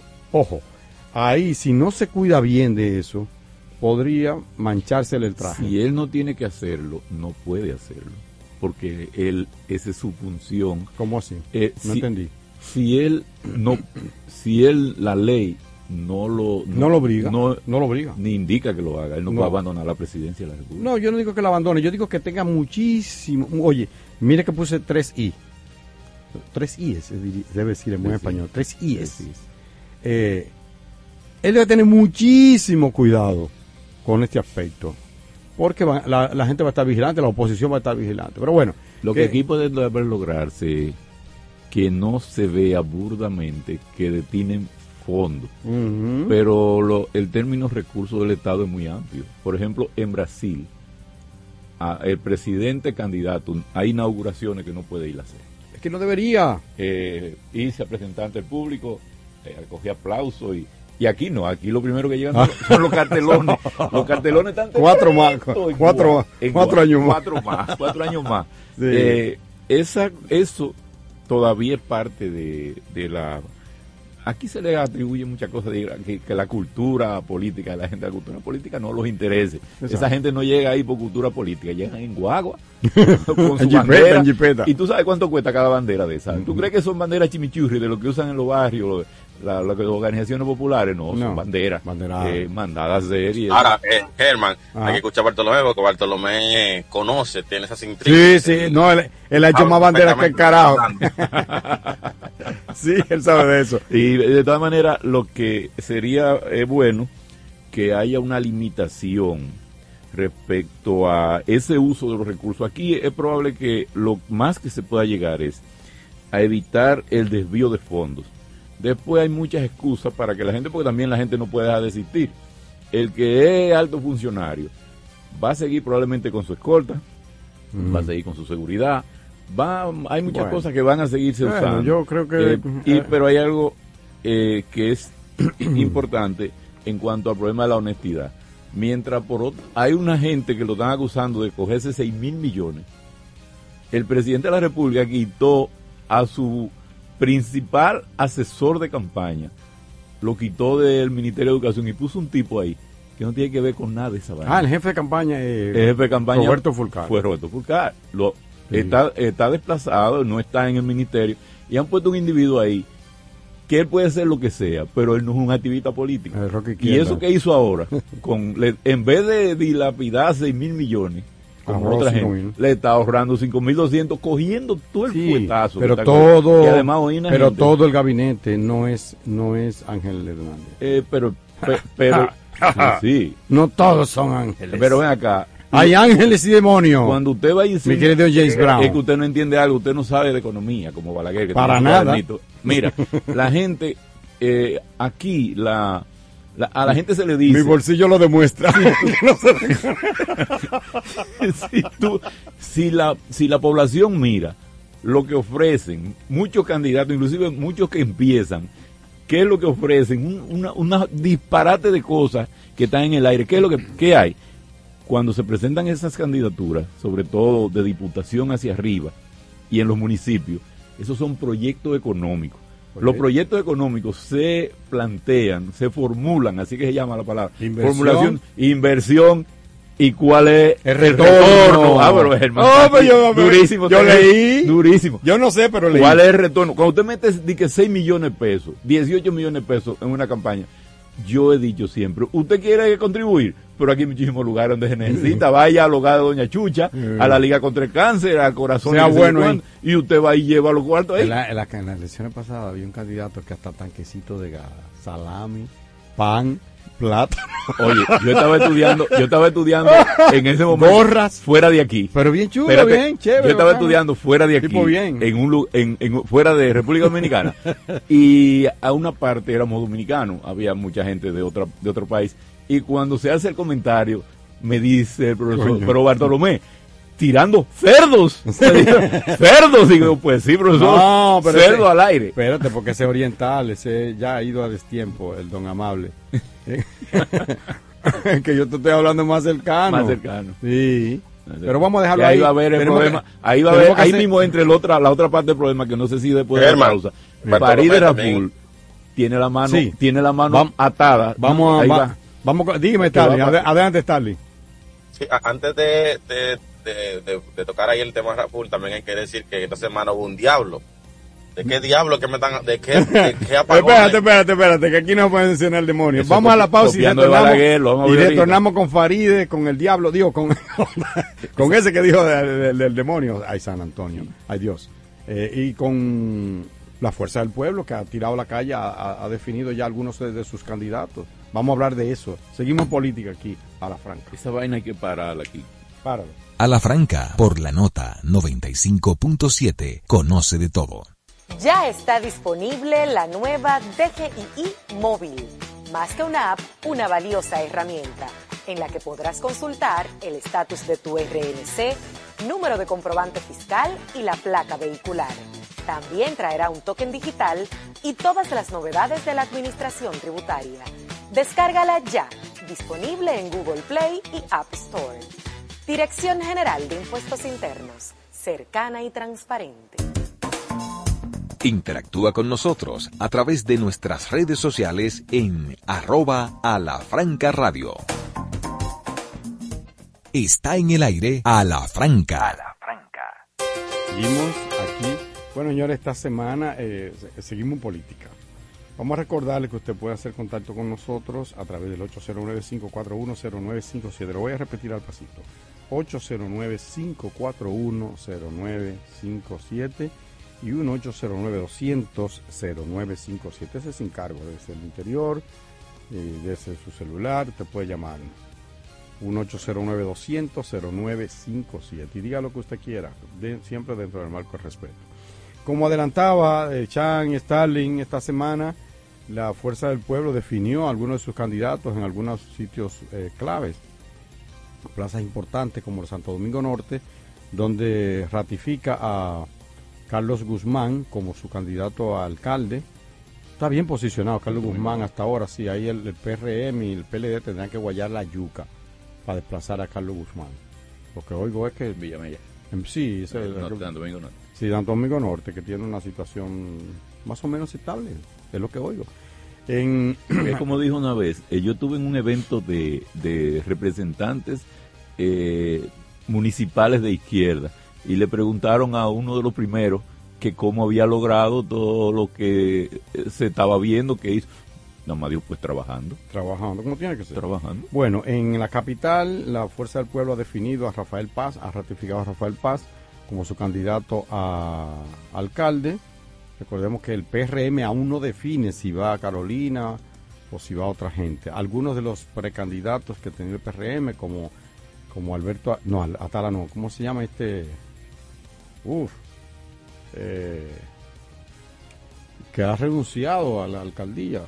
Nene, Nene Cabrera. ha renunciado a la alcaldía, no a la, a la precandidatura. De ser un ruido muy grande. De, ahí. Ay, Nene.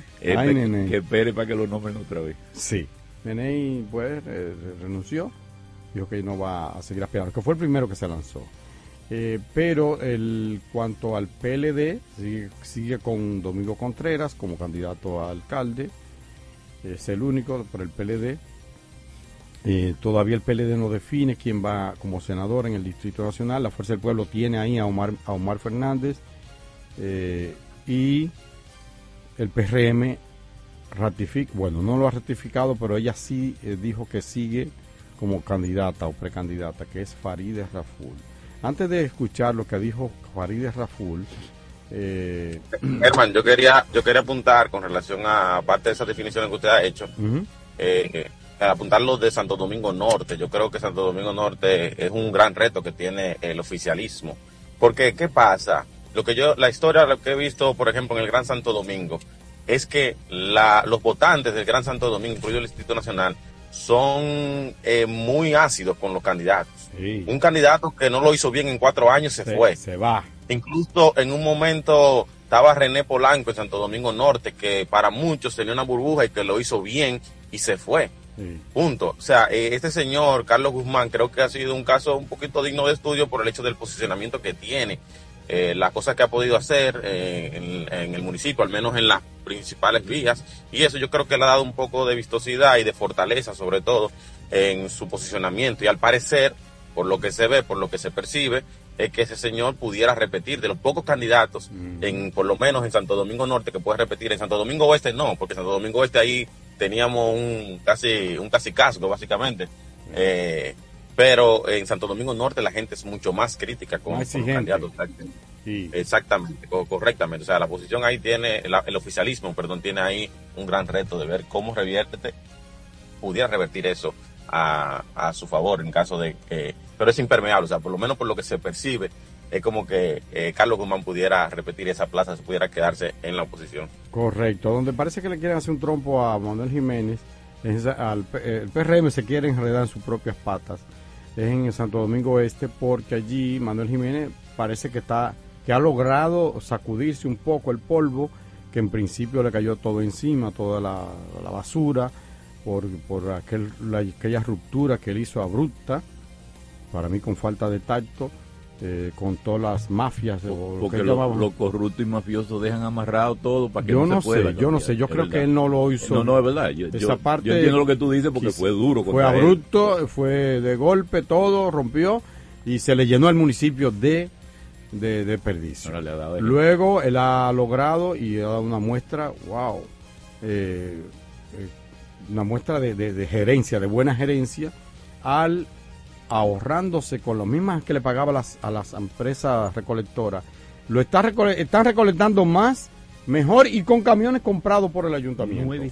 Nadie lo ha hecho así, hay que decirlo. Peña Gómez en su momento logró y fue con donaciones internacionales metió camiones al Distrito Nacional. Hay que recordar que ese, mucho apoyo eso que hizo Peña Gómez, mucho apoyo de la comunidad internacional, de la gente de, los partidos de la social, de la socialdemócrata que había en, el mundo. Bien, eh, en el caso de Manuel Jiménez, que no está perfecto todavía, pero él está bien posible.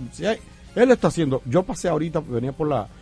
venía con alguien, camino acá, por la, por la, ¿cómo se llama? La ecología, ¿no? La, la, San Vicente, por encima de San Vicente, las Américas y tal, ahí, esa parte que está la sirena. Y, no, tú venías de San Pedro, por allá. de, casa, de casa el caray. Mira, y, y, se veía más o menos bien, distinto a antes, que había un montón de basura y una asquerosidad. Ahora se ve bien incluso podado, bien bonito. me decía la persona que venía conmigo, no, y también por, la, por allá por San Bill, etcétera. No quiero hacer una apología de Manuel Jiménez, lo que quiero decir que él está bien. Y, y, sin embargo, dentro del PRM le están armando un trompo. Mira, Vertico Santana, que ha sido regidor y diputado, ahora recibió el apoyo de Mérido Torres y también de, ¿cómo se llama? De Robert, Robert Arias, de Robert. Ese, dos que aspiraban también se han aliado con, es decir, el PRM o se cuida y, y define bien las cosas y, va a una encuesta y se unifica o pierde esa plaza de Luis Alberto, que es un, un hombre con muchos recursos, no tendrá mucho discurso ni nada que tú quieras, pero ha sido diputado y es eh, un, ha sido aspirante varias veces y es un hombre poderosísimo que es dueño de más de dos mil bancas de apuestas. Ahí hay cuarto. Entonces, ahí hay candidatura. Ahí hay candidatura. la Fuerza del Pueblo ahí no tiene ninguna candidatura. Quiere decir entonces que eh, esa es la situación. Vamos a escuchar, porque Farideh Raful está aquí, le querían también hacer un trompito ahí, porque el PRM es experto en hacerse su propio harakiri. Eh, una cosita que yo en un comentario internacional le hice una pregunta a Manuel Jiménez para que se encuerara. Eh, que se encuerara, no, no. No, no, para que encuerara cierta cosa. Ah que cómo logró apaciguar, porque la gente entiende que es como jugando ya que están jugando No, no, son intereses. Intereses. Cuando tú tienes unos regidores que deja de caerle su borona, se llevan a cualquiera, al de su partido y al que sea. Entonces le hice la pregunta que cómo logró, y le di una respuesta que no voy a decir aquí por el tiempo, eh, una respuesta magistral, tuve que ha logrado llegar a acuerdo con los compañeros, eso es lo que quiere decir, aguántense aquí, coge allí o lo que sé yo, mira, estate tranquilo con esto, porque son voraces por inversión. Sí. Eh, eh, eh, hablábamos de Farideh Raful. Vamos a escuchar que la senadora dijo lo que dijo. Vamos a ver, vamos a ver qué fue lo que dijo.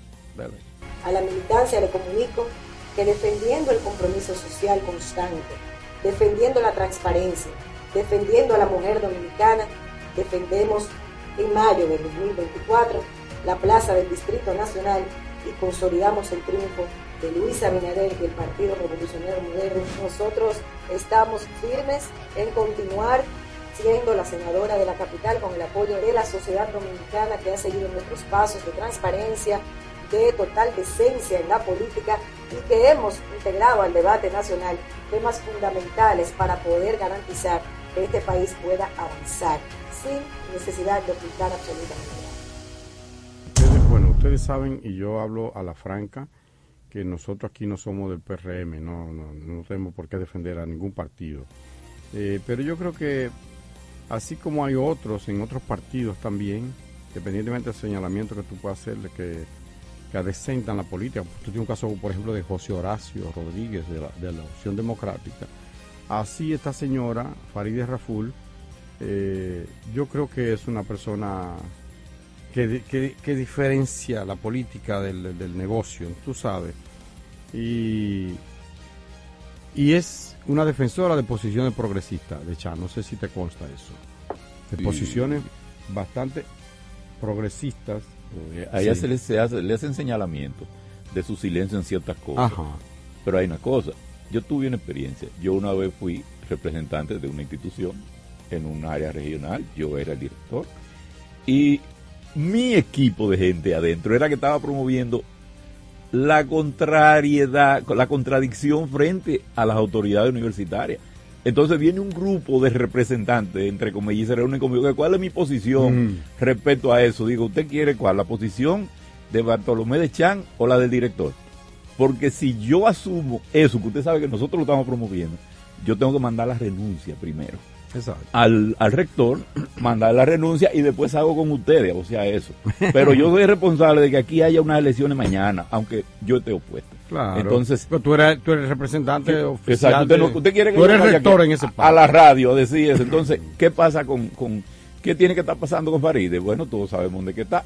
No es en el Partido Socialista ni nada de esa cosa. Está en un estado y hay cosas ahí donde ella no será la bandera. Además hay otra cosa. Eh, bueno, está el problema sí de los préstamos, pero hay cosas que ya no están de las que se criticaban antes. Pero vamos a ver porque eh, ella como persona no es partícipe de nada de lo que aquí se pueda estar señalando.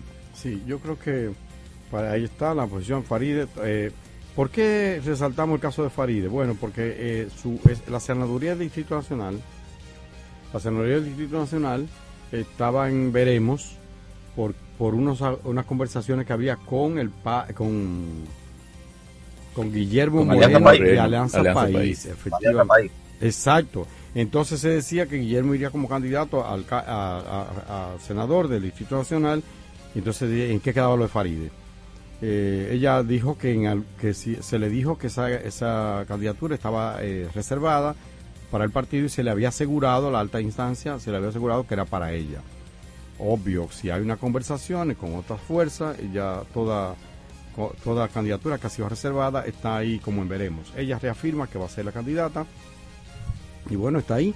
Pese a todos los ataques y misericordia, y yo pienso que inmerecido la mayoría de los casos, Faride aún conserva una buena popularidad y está ahí definida.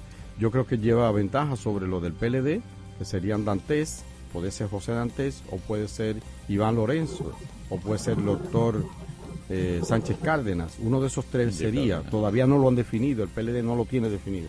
La Fuerza del Pueblo tiene un buen candidato que es Omar Fernández, que es el hijo de Leonel Fernández, que es diputado y que no tiene tasa de rechazo.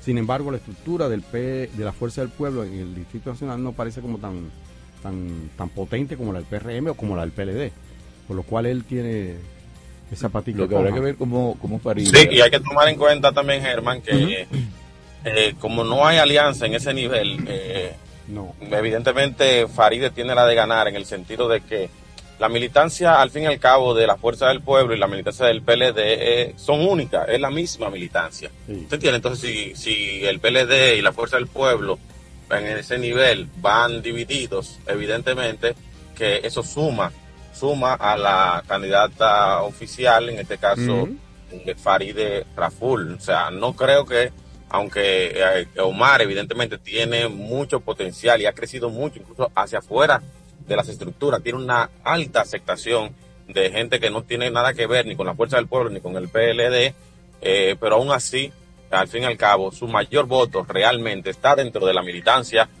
eh, de la Fuerza del Pueblo y del PLDismo, indudablemente. Y si tú tienes que esos dos votos se van a dividir, sea para Iván Lorenzo para Sánchez Cárdenas, como usted bien indica, o cualquier otro que ponga el PLD, y también para Omar, eh, eso entonces les resta a esos dos aspirantes y le suma a Farideh Raful por un lado. Eh, hay algo que, quería resaltar y es que Farideh Raful, como legisladora, tiene una, una limitación que es que al no, a renunciar posteriormente, después del inicio de su gestión como senadora, renunciar al, al barrilito, eh, ella tiene una desventaja respecto a los demás que están en esa posición, porque la mayor parte de esa de esas encomiendas, de esas asignaciones que se le hacen a los legisladores, sirven obviamente para promover la figura del legislador. Faride, a principio, decidió destinar este dinero para un fondo eh, eh, senatorial, pasarlo inextenso directamente. Ese, pero, fue, ese fue un traspiés.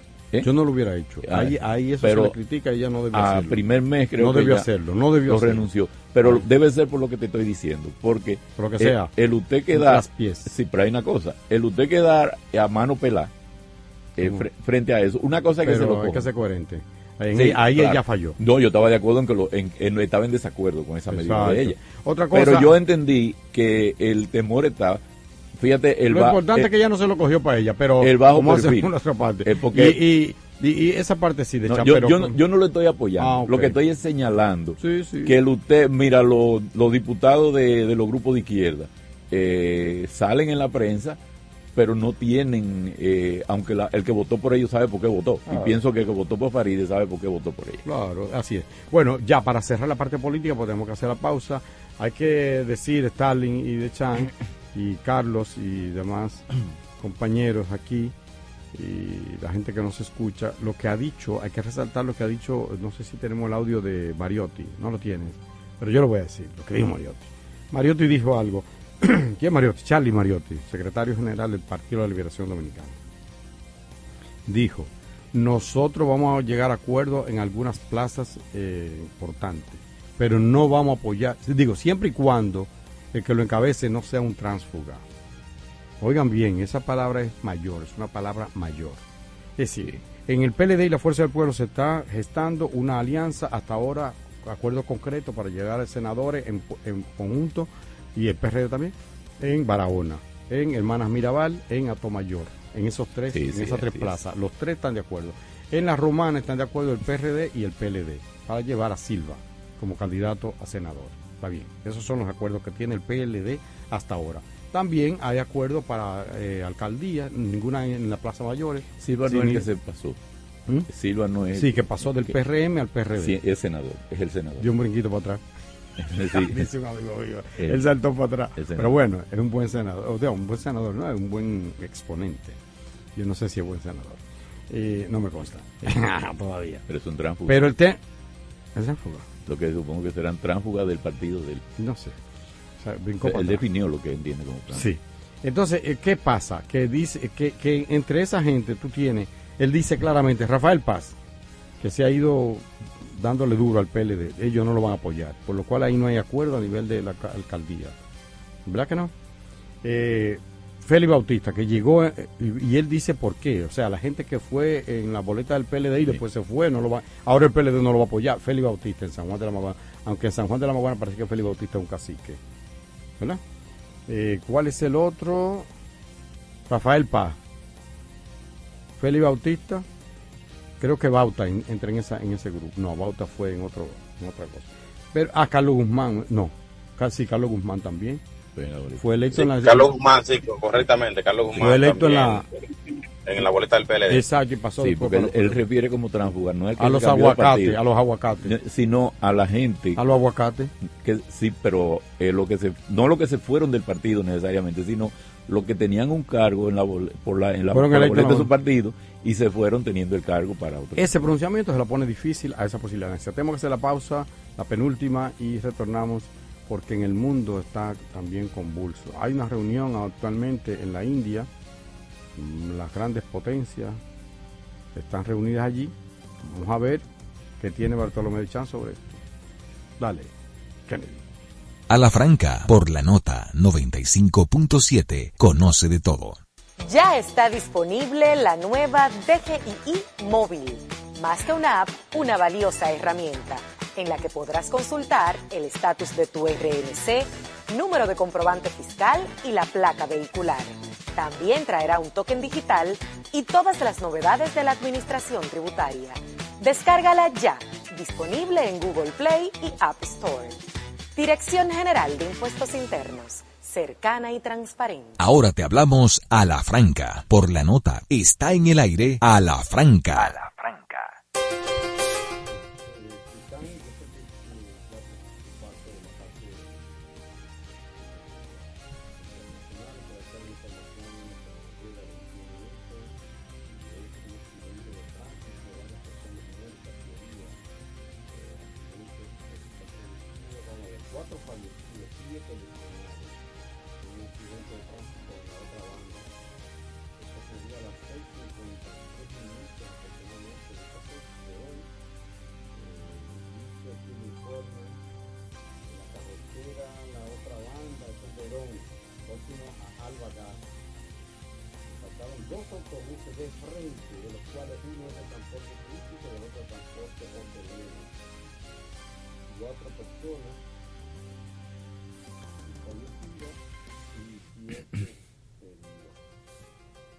Lugar están las, las agentes de, de la DGC viabilizando el tránsito y demás. Esa es la situación lamentable, muy lamentable, que, que acaba de ocurrir esta madrugada, esta mañana tempranito, en Higüey. Y por otro lado, ya una noticia que adelantaba Stalin esta mañana, oye, va subiendo, ya se estiman en más de mil los muertos en, las, en Marruecos. En uno de los mayores terremotos de la historia de Marruecos. Más de mil fallecidos. Ese terremoto de anoche a las 11 y 11 minutos, exactamente, 11 y 11 minutos, la tierra tembló en Marruecos con consecuencias devastadoras. Terremoto, según la BBC ahora, porque ellos van haciendo como ajustes, tú sabes. Se había dicho 6.9, otros decían 7, ahora lo estiman en 6.8.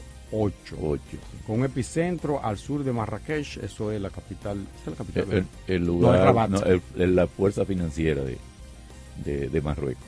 Es Rabat, Sí, la capital. Rabat es la capital. exacto. Una ciudad, eh, sí, Marrakech, o sea, aquí lo Es la centro Marrakech es de- una de ciudad la turística de- muy, ajá, muy turística y uno de los centros económicos de Marruecos. Eh, en fin. 20 minutos después hubo una réplica de 4.9. Se trata de uno de los mayores terremotos de la historia de Marruecos, al menos desde 1900. Oye, Nada más con el de 4.9 tiene cualquiera. Cualquiera, bueno. 6.8, eso es mucho. Sí, esa es la situación. Remesón. Eh, y hay que esperar, así como tú estás diciendo, cuando nosotros llegamos aquí, la cifra estaba en 800 muertos. Y ya va por 600 mil. diablos ya va No, por va subir. porque los, los muertos van a seguir, van a ir apareciendo con, con él.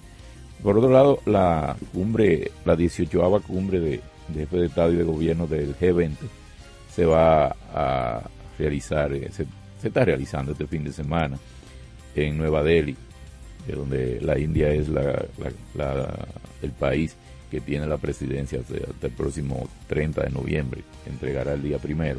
En- esta es una reunión de los países con más posibilidades económicas del mundo, los países más ricos. Y dentro de la cumbre también hay invitados. Eh, hay países invitados y hay organizaciones invitadas. Es normal que eh, se van a tratar problemas, formalmente problemas económicos. Pero es un espacio para el intercambio de entre líderes de países, eh, jefes de Estado de los países con mayor fuerza económica y por ende también una, un gran peso en todos los otros ámbitos de la, de la vida mundial. En la, las organizaciones invitadas, bueno, pues están, eh, bueno, el grupo 20 de América Latina, tenemos a Argentina, Brasil, eh, Argentina, Brasil, México. Y de, del resto del mundo, como entenderemos, Estados Unidos, la comunidad europea, varios países de Asia, de los países que tienen más fuerza, Indonesia, Corea, India, China, eh, Rusia, y eh, la comunidad europea y el Consejo Económico Europeo, que son parte de, de esto. Aquí se van, ahora mismo podemos estar seguros que aunque el objetivo fundamental de este organismo creado en 1999, donde iban representantes de los países ministeriales, pasó en- con la crisis económica de 2007-2008 a ser elevado a la representación de jefes de Estado, que es lo que está. Y este año mm, se anunció que el presidente de China, Xi Jinping, la ausencia del presidente de, Pina, de China, Xi Jinping, y eh, enviará a su ministro y Rusia, que se puede entender de muchas maneras la no presencia de Rusia. Lo que sí podemos estar seguros que la la reunión de los principales, de los jefes de Estado, los principales líderes de los países con más fuerza para muchas cosas en este mundo, con las organizaciones, los organismos que en gran medida se han creado para el manejo económico, como ya dije ahorita, está la ONU y varios organismos de la ONU, está el Banco Mundial, Fondo Monetario Internacional, eh, pienso que no sé si el Banco Europeo, la OMS, los organismos ah, eh, colaterales eh, pertenecientes a la ONU, aquí se llama Conferencia para la Cooperación Internacional. esos nombres a veces son medio eufemísticos, porque yo no sé cuánto tiempo que tienen cooperando y cada vez los países que no están ahí le deben más a esos países que, que están en esa, en esa junta. Sin embargo, tiene una gran importancia porque ahí eh, se toman decisiones y se hacen acuerdos y hay reuniones bilaterales que bien pueden evitar eh, que se agrin más las cosas, que hayan conflictos. Por tanto, esperemos a que de esa cumbre eh, salgan algunas resoluciones que sirvan para amainar, obviamente, un gran tema que va a estar por debajo de la mesa es el de Ucrania.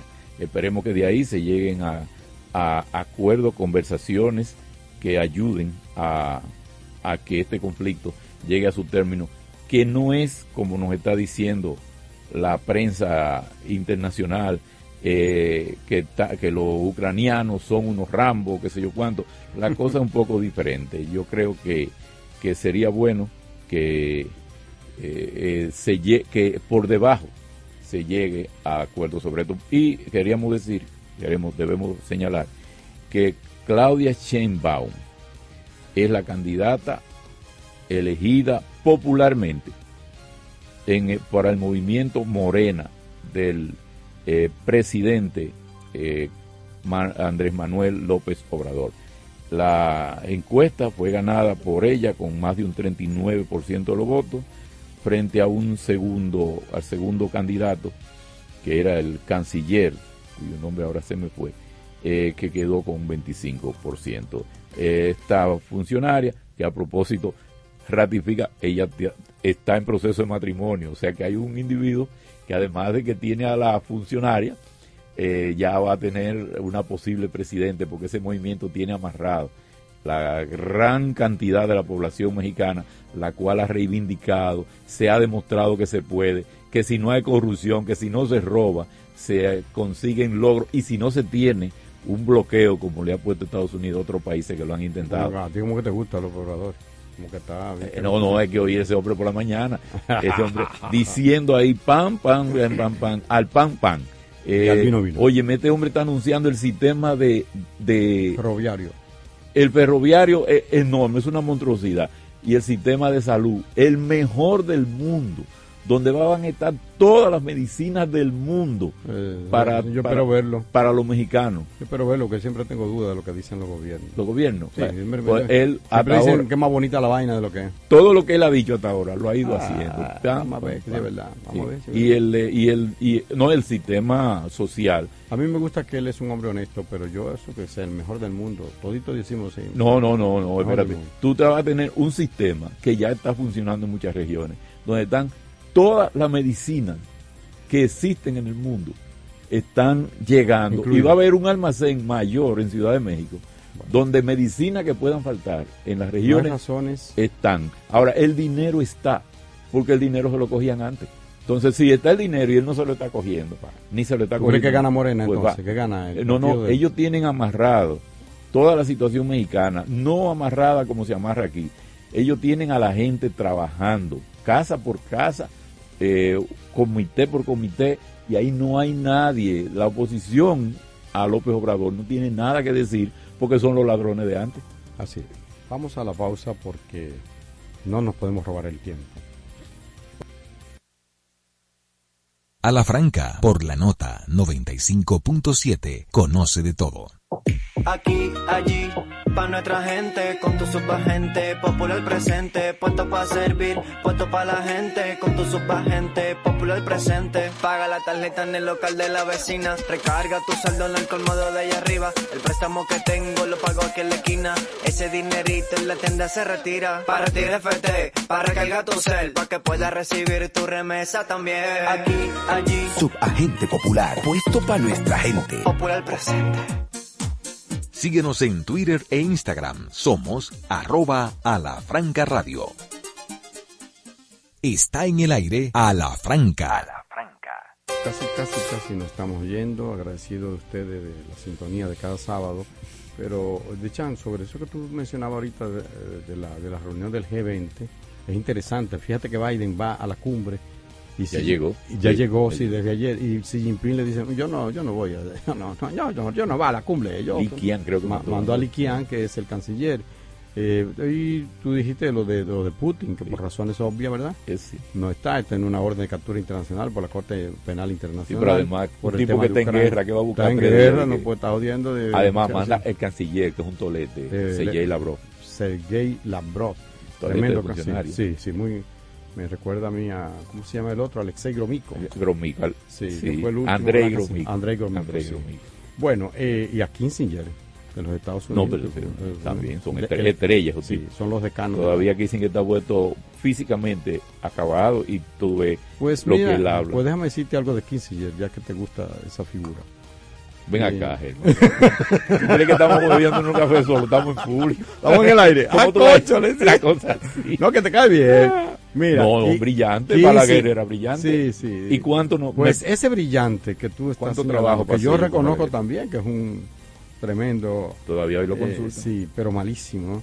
Eh, es un. Pero tiene una posición diferente de gobierno ahora sobre Ucrania. Ok. Claro, por el bien de Estados Unidos. Sí. Eh, pues ese señor, Henry Kissinger, tuvo un papel clave en el- un golpe de Estado que se cumple. brutal ocurrido al sur del continente, en el último rabito allá del continente, en ese alargado y maravilloso país que es Chile, el Chile de Víctor Jara, de Violeta Parra y del inmenso Pablo Neruda. Eh, un día como el lunes, o sea, un 11 de septiembre, hace 50 años, se produjo un golpe de Estado que, cuyas consecuencias todavía hoy las sufre Chile y el mundo. Eh, hay que recordar que Salvador Allende, doctor, cirujano, médico cirujano, había ganado las elecciones después de cuatro intentos, había ganado las elecciones en 1970, in- inició, fue el primer marxista del mundo en ser electo por, en Por una votación. Ajá, unas elecciones democráticas abiertas y, y- y giró hacia el socialismo, se acercó al modelo del bloque soviético y tenía esa, esa, tendencia a reformas sociales, reforma agraria y demás, lo cual para en, ese ambiente fue era era algo eh, que no inconcebible para los sectores eh, de las fuerzas armadas, de las iglesias, del sector conservador, del empresariado, que de inmediato, inmediatamente, el como lo hicieron aquí con Juan Bosch, miren qué cosa, como lo hicieron aquí con Juan Bosch, in- in- in- iniciaron un proceso para derrocarlo y efectivamente lo lograron. Lo lograron a través de una figura como Augusto Pinochet Ugarte, que había sido nombrado jefe de del ejército. Sí, un, un gorila jefe del ejército, nombrado por Pinochet en agosto. Y entonces en septiembre lo tumba. Él, él encabeza el golpe de Estado junto con todos los otros miembros de, la, de las Fuerzas Armadas, que bombardearon incluso el Palacio de la Moneda, donde estaba el presidente Allende, que se negaba a rendirse, que dijo, no, yo no me rindo, aquí yo voy a morir peleando. Y efectivamente, unos dicen que, que no, que no murió peleando, o sea, que se suicidó, que no lo, pero no lo apresaron. En fin, eh, tenemos ese, esa efeméride que hay que recordar, porque mira, había ganado la presidencia democráticamente, con más de un 36% de los votos, Salvador Allende, y fue derrocado. Es decir, hubo un retroceso que le costó miles, más de 3.000 muertos a, A a Chile. Chile. Pero no solo a Chile, sino a otra parte del mundo. Los tentáculos de ese, sí, de sí. ese gorila llegaron hasta Washington. El, el, el embajador Orlando Letelier, Letelier. le volaron el carro en plena capital norteamericana. Entonces, ese que tú dices, el, el tal Kissinger, Henry Kissinger, ese señor judío, ¿verdad? Ese señor De ascendencia judía. Ajá, ese señor y la CIA, la Agencia Central de Inteligencia, jugaron un papel clave en el derrocamiento de, de ese cosa. Una, una, lo- una locura, porque mira, entonces 15 años de terror en Chile, muertos por pipa, derramamiento de sangre, un retroceso, para nada, para nada, para el final de tener que entregar mediante, es un plebiscito amañado que él creía que iba a ganar el dictador y todo su aparataje y como quiera lo perdió en 1988, tuvo que entregar en 1990, pero todavía sigue pinochetismo en Chile, la, eso no hay algo, German, hay algo, Germán, con, con la dictadura de Trujillo lo que queda no es solo ideológico. Aquí los bienes de Trujillo están concentrados en manos. Sí, pero después de la guerra de abril, lo que después del avance que hubo, que se veía el avance del pueblo por poner por un gobierno decente y por un manejo diferente de la cosa, que no iba no iba a llegar a socialismo. Eso era un gobierno progresista, progresista. Entonces, ¿qué hicieron? Del 1963 para acá y del 65 para acá, van muchos años sirviéndose con, la, con el cucharón ellos y la gente jalando aire, como dice, o sea, que han ganado mucho porque han impuesto, todavía aquí no estamos a nivel de Juan Bosch, del gobierno de Bosch. Muchachos, todavía entonces, no, ni ahí hemos llegado. lo que quiero decir es que hay gente y que... hemos avanzado, ¿eh? muchísimo, pero Muchísimo no, digo bastante porque esto no lo soñábamos nosotros en el 1978. Poder hablar así como, estamos, Exacto, como estamos hablando. A la franca. Es, a la franca. Entonces, pues te voy a decir a la franca, por, acabamos. Por último, eh, quería decir, detrás de eso hay gente, sectores que se han fortalecido mucho en favor de Estados Unidos. Y han ganado mucho cuarto a costa del dinero. Pues un abrazo, un abrazo inmenso a todos los hermanos chilenos en este 50 aniversario del derrocamiento del presidente democrático Salvador Allende. Un abrazo también para Félix Vilorio, Félix Vilorio que cada sábado sintoniza este espacio y a todos los amigos que como Robert eh, nos distingue con su audiencia. Señores, llegamos al final, agradecidos eh, de que nos acompañen, Stalin Taveras, Bartolomé Dichan, Carlos Rodríguez Carvajal, la autora Talía Flores, Kennedy Bueno en los controles y un servidor Germán Marte que les quiere regalar a ustedes esta hermosísima canción de Pablo Milanés eh, en homenaje al pueblo chileno y a Salvador Allende.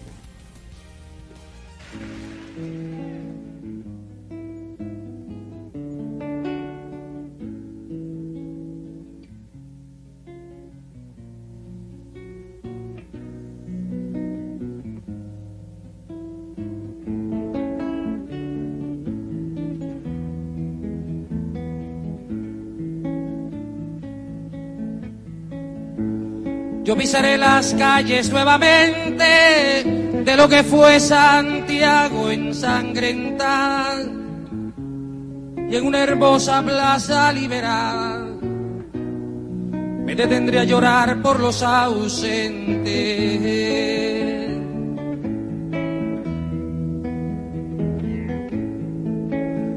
Yo vendré del desierto calcinante y saldré de los bosques y los lagos evocar en Cerro de Santiago a mis hermanos que murieron antes.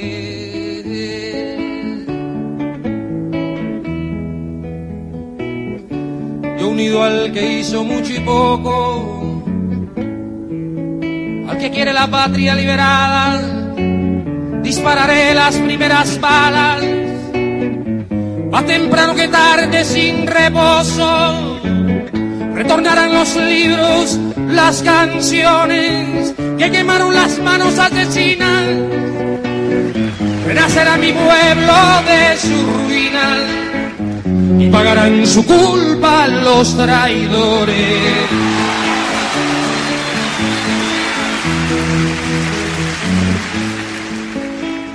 Un niño jugará en una alameda y cantará con sus amigos nuevos y ese canto será el canto del suelo a una vida cegada en la moneda. Yo pisaré las calles nuevamente de lo que fue Santiago ensangrentada y en una hermosa plaza liberada me detendría a llorar por los ausentes.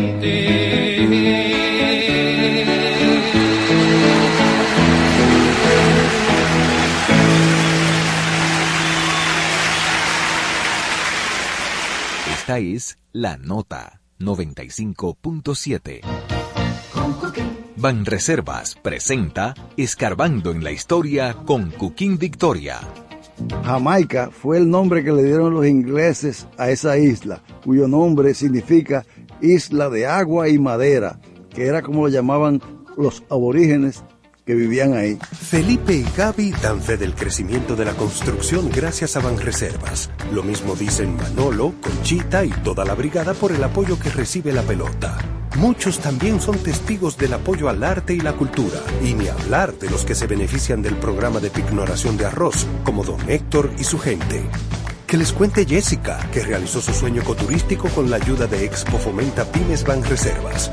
Los sectores construcción, pymes, deporte, arte, cultura, turismo y agricultura saben que detrás de uno que avanza hay muchos más echando hacia adelante. Ban Reservas, el banco de todos los dominicanos. Somos la nota 95.7. Conoce de todo.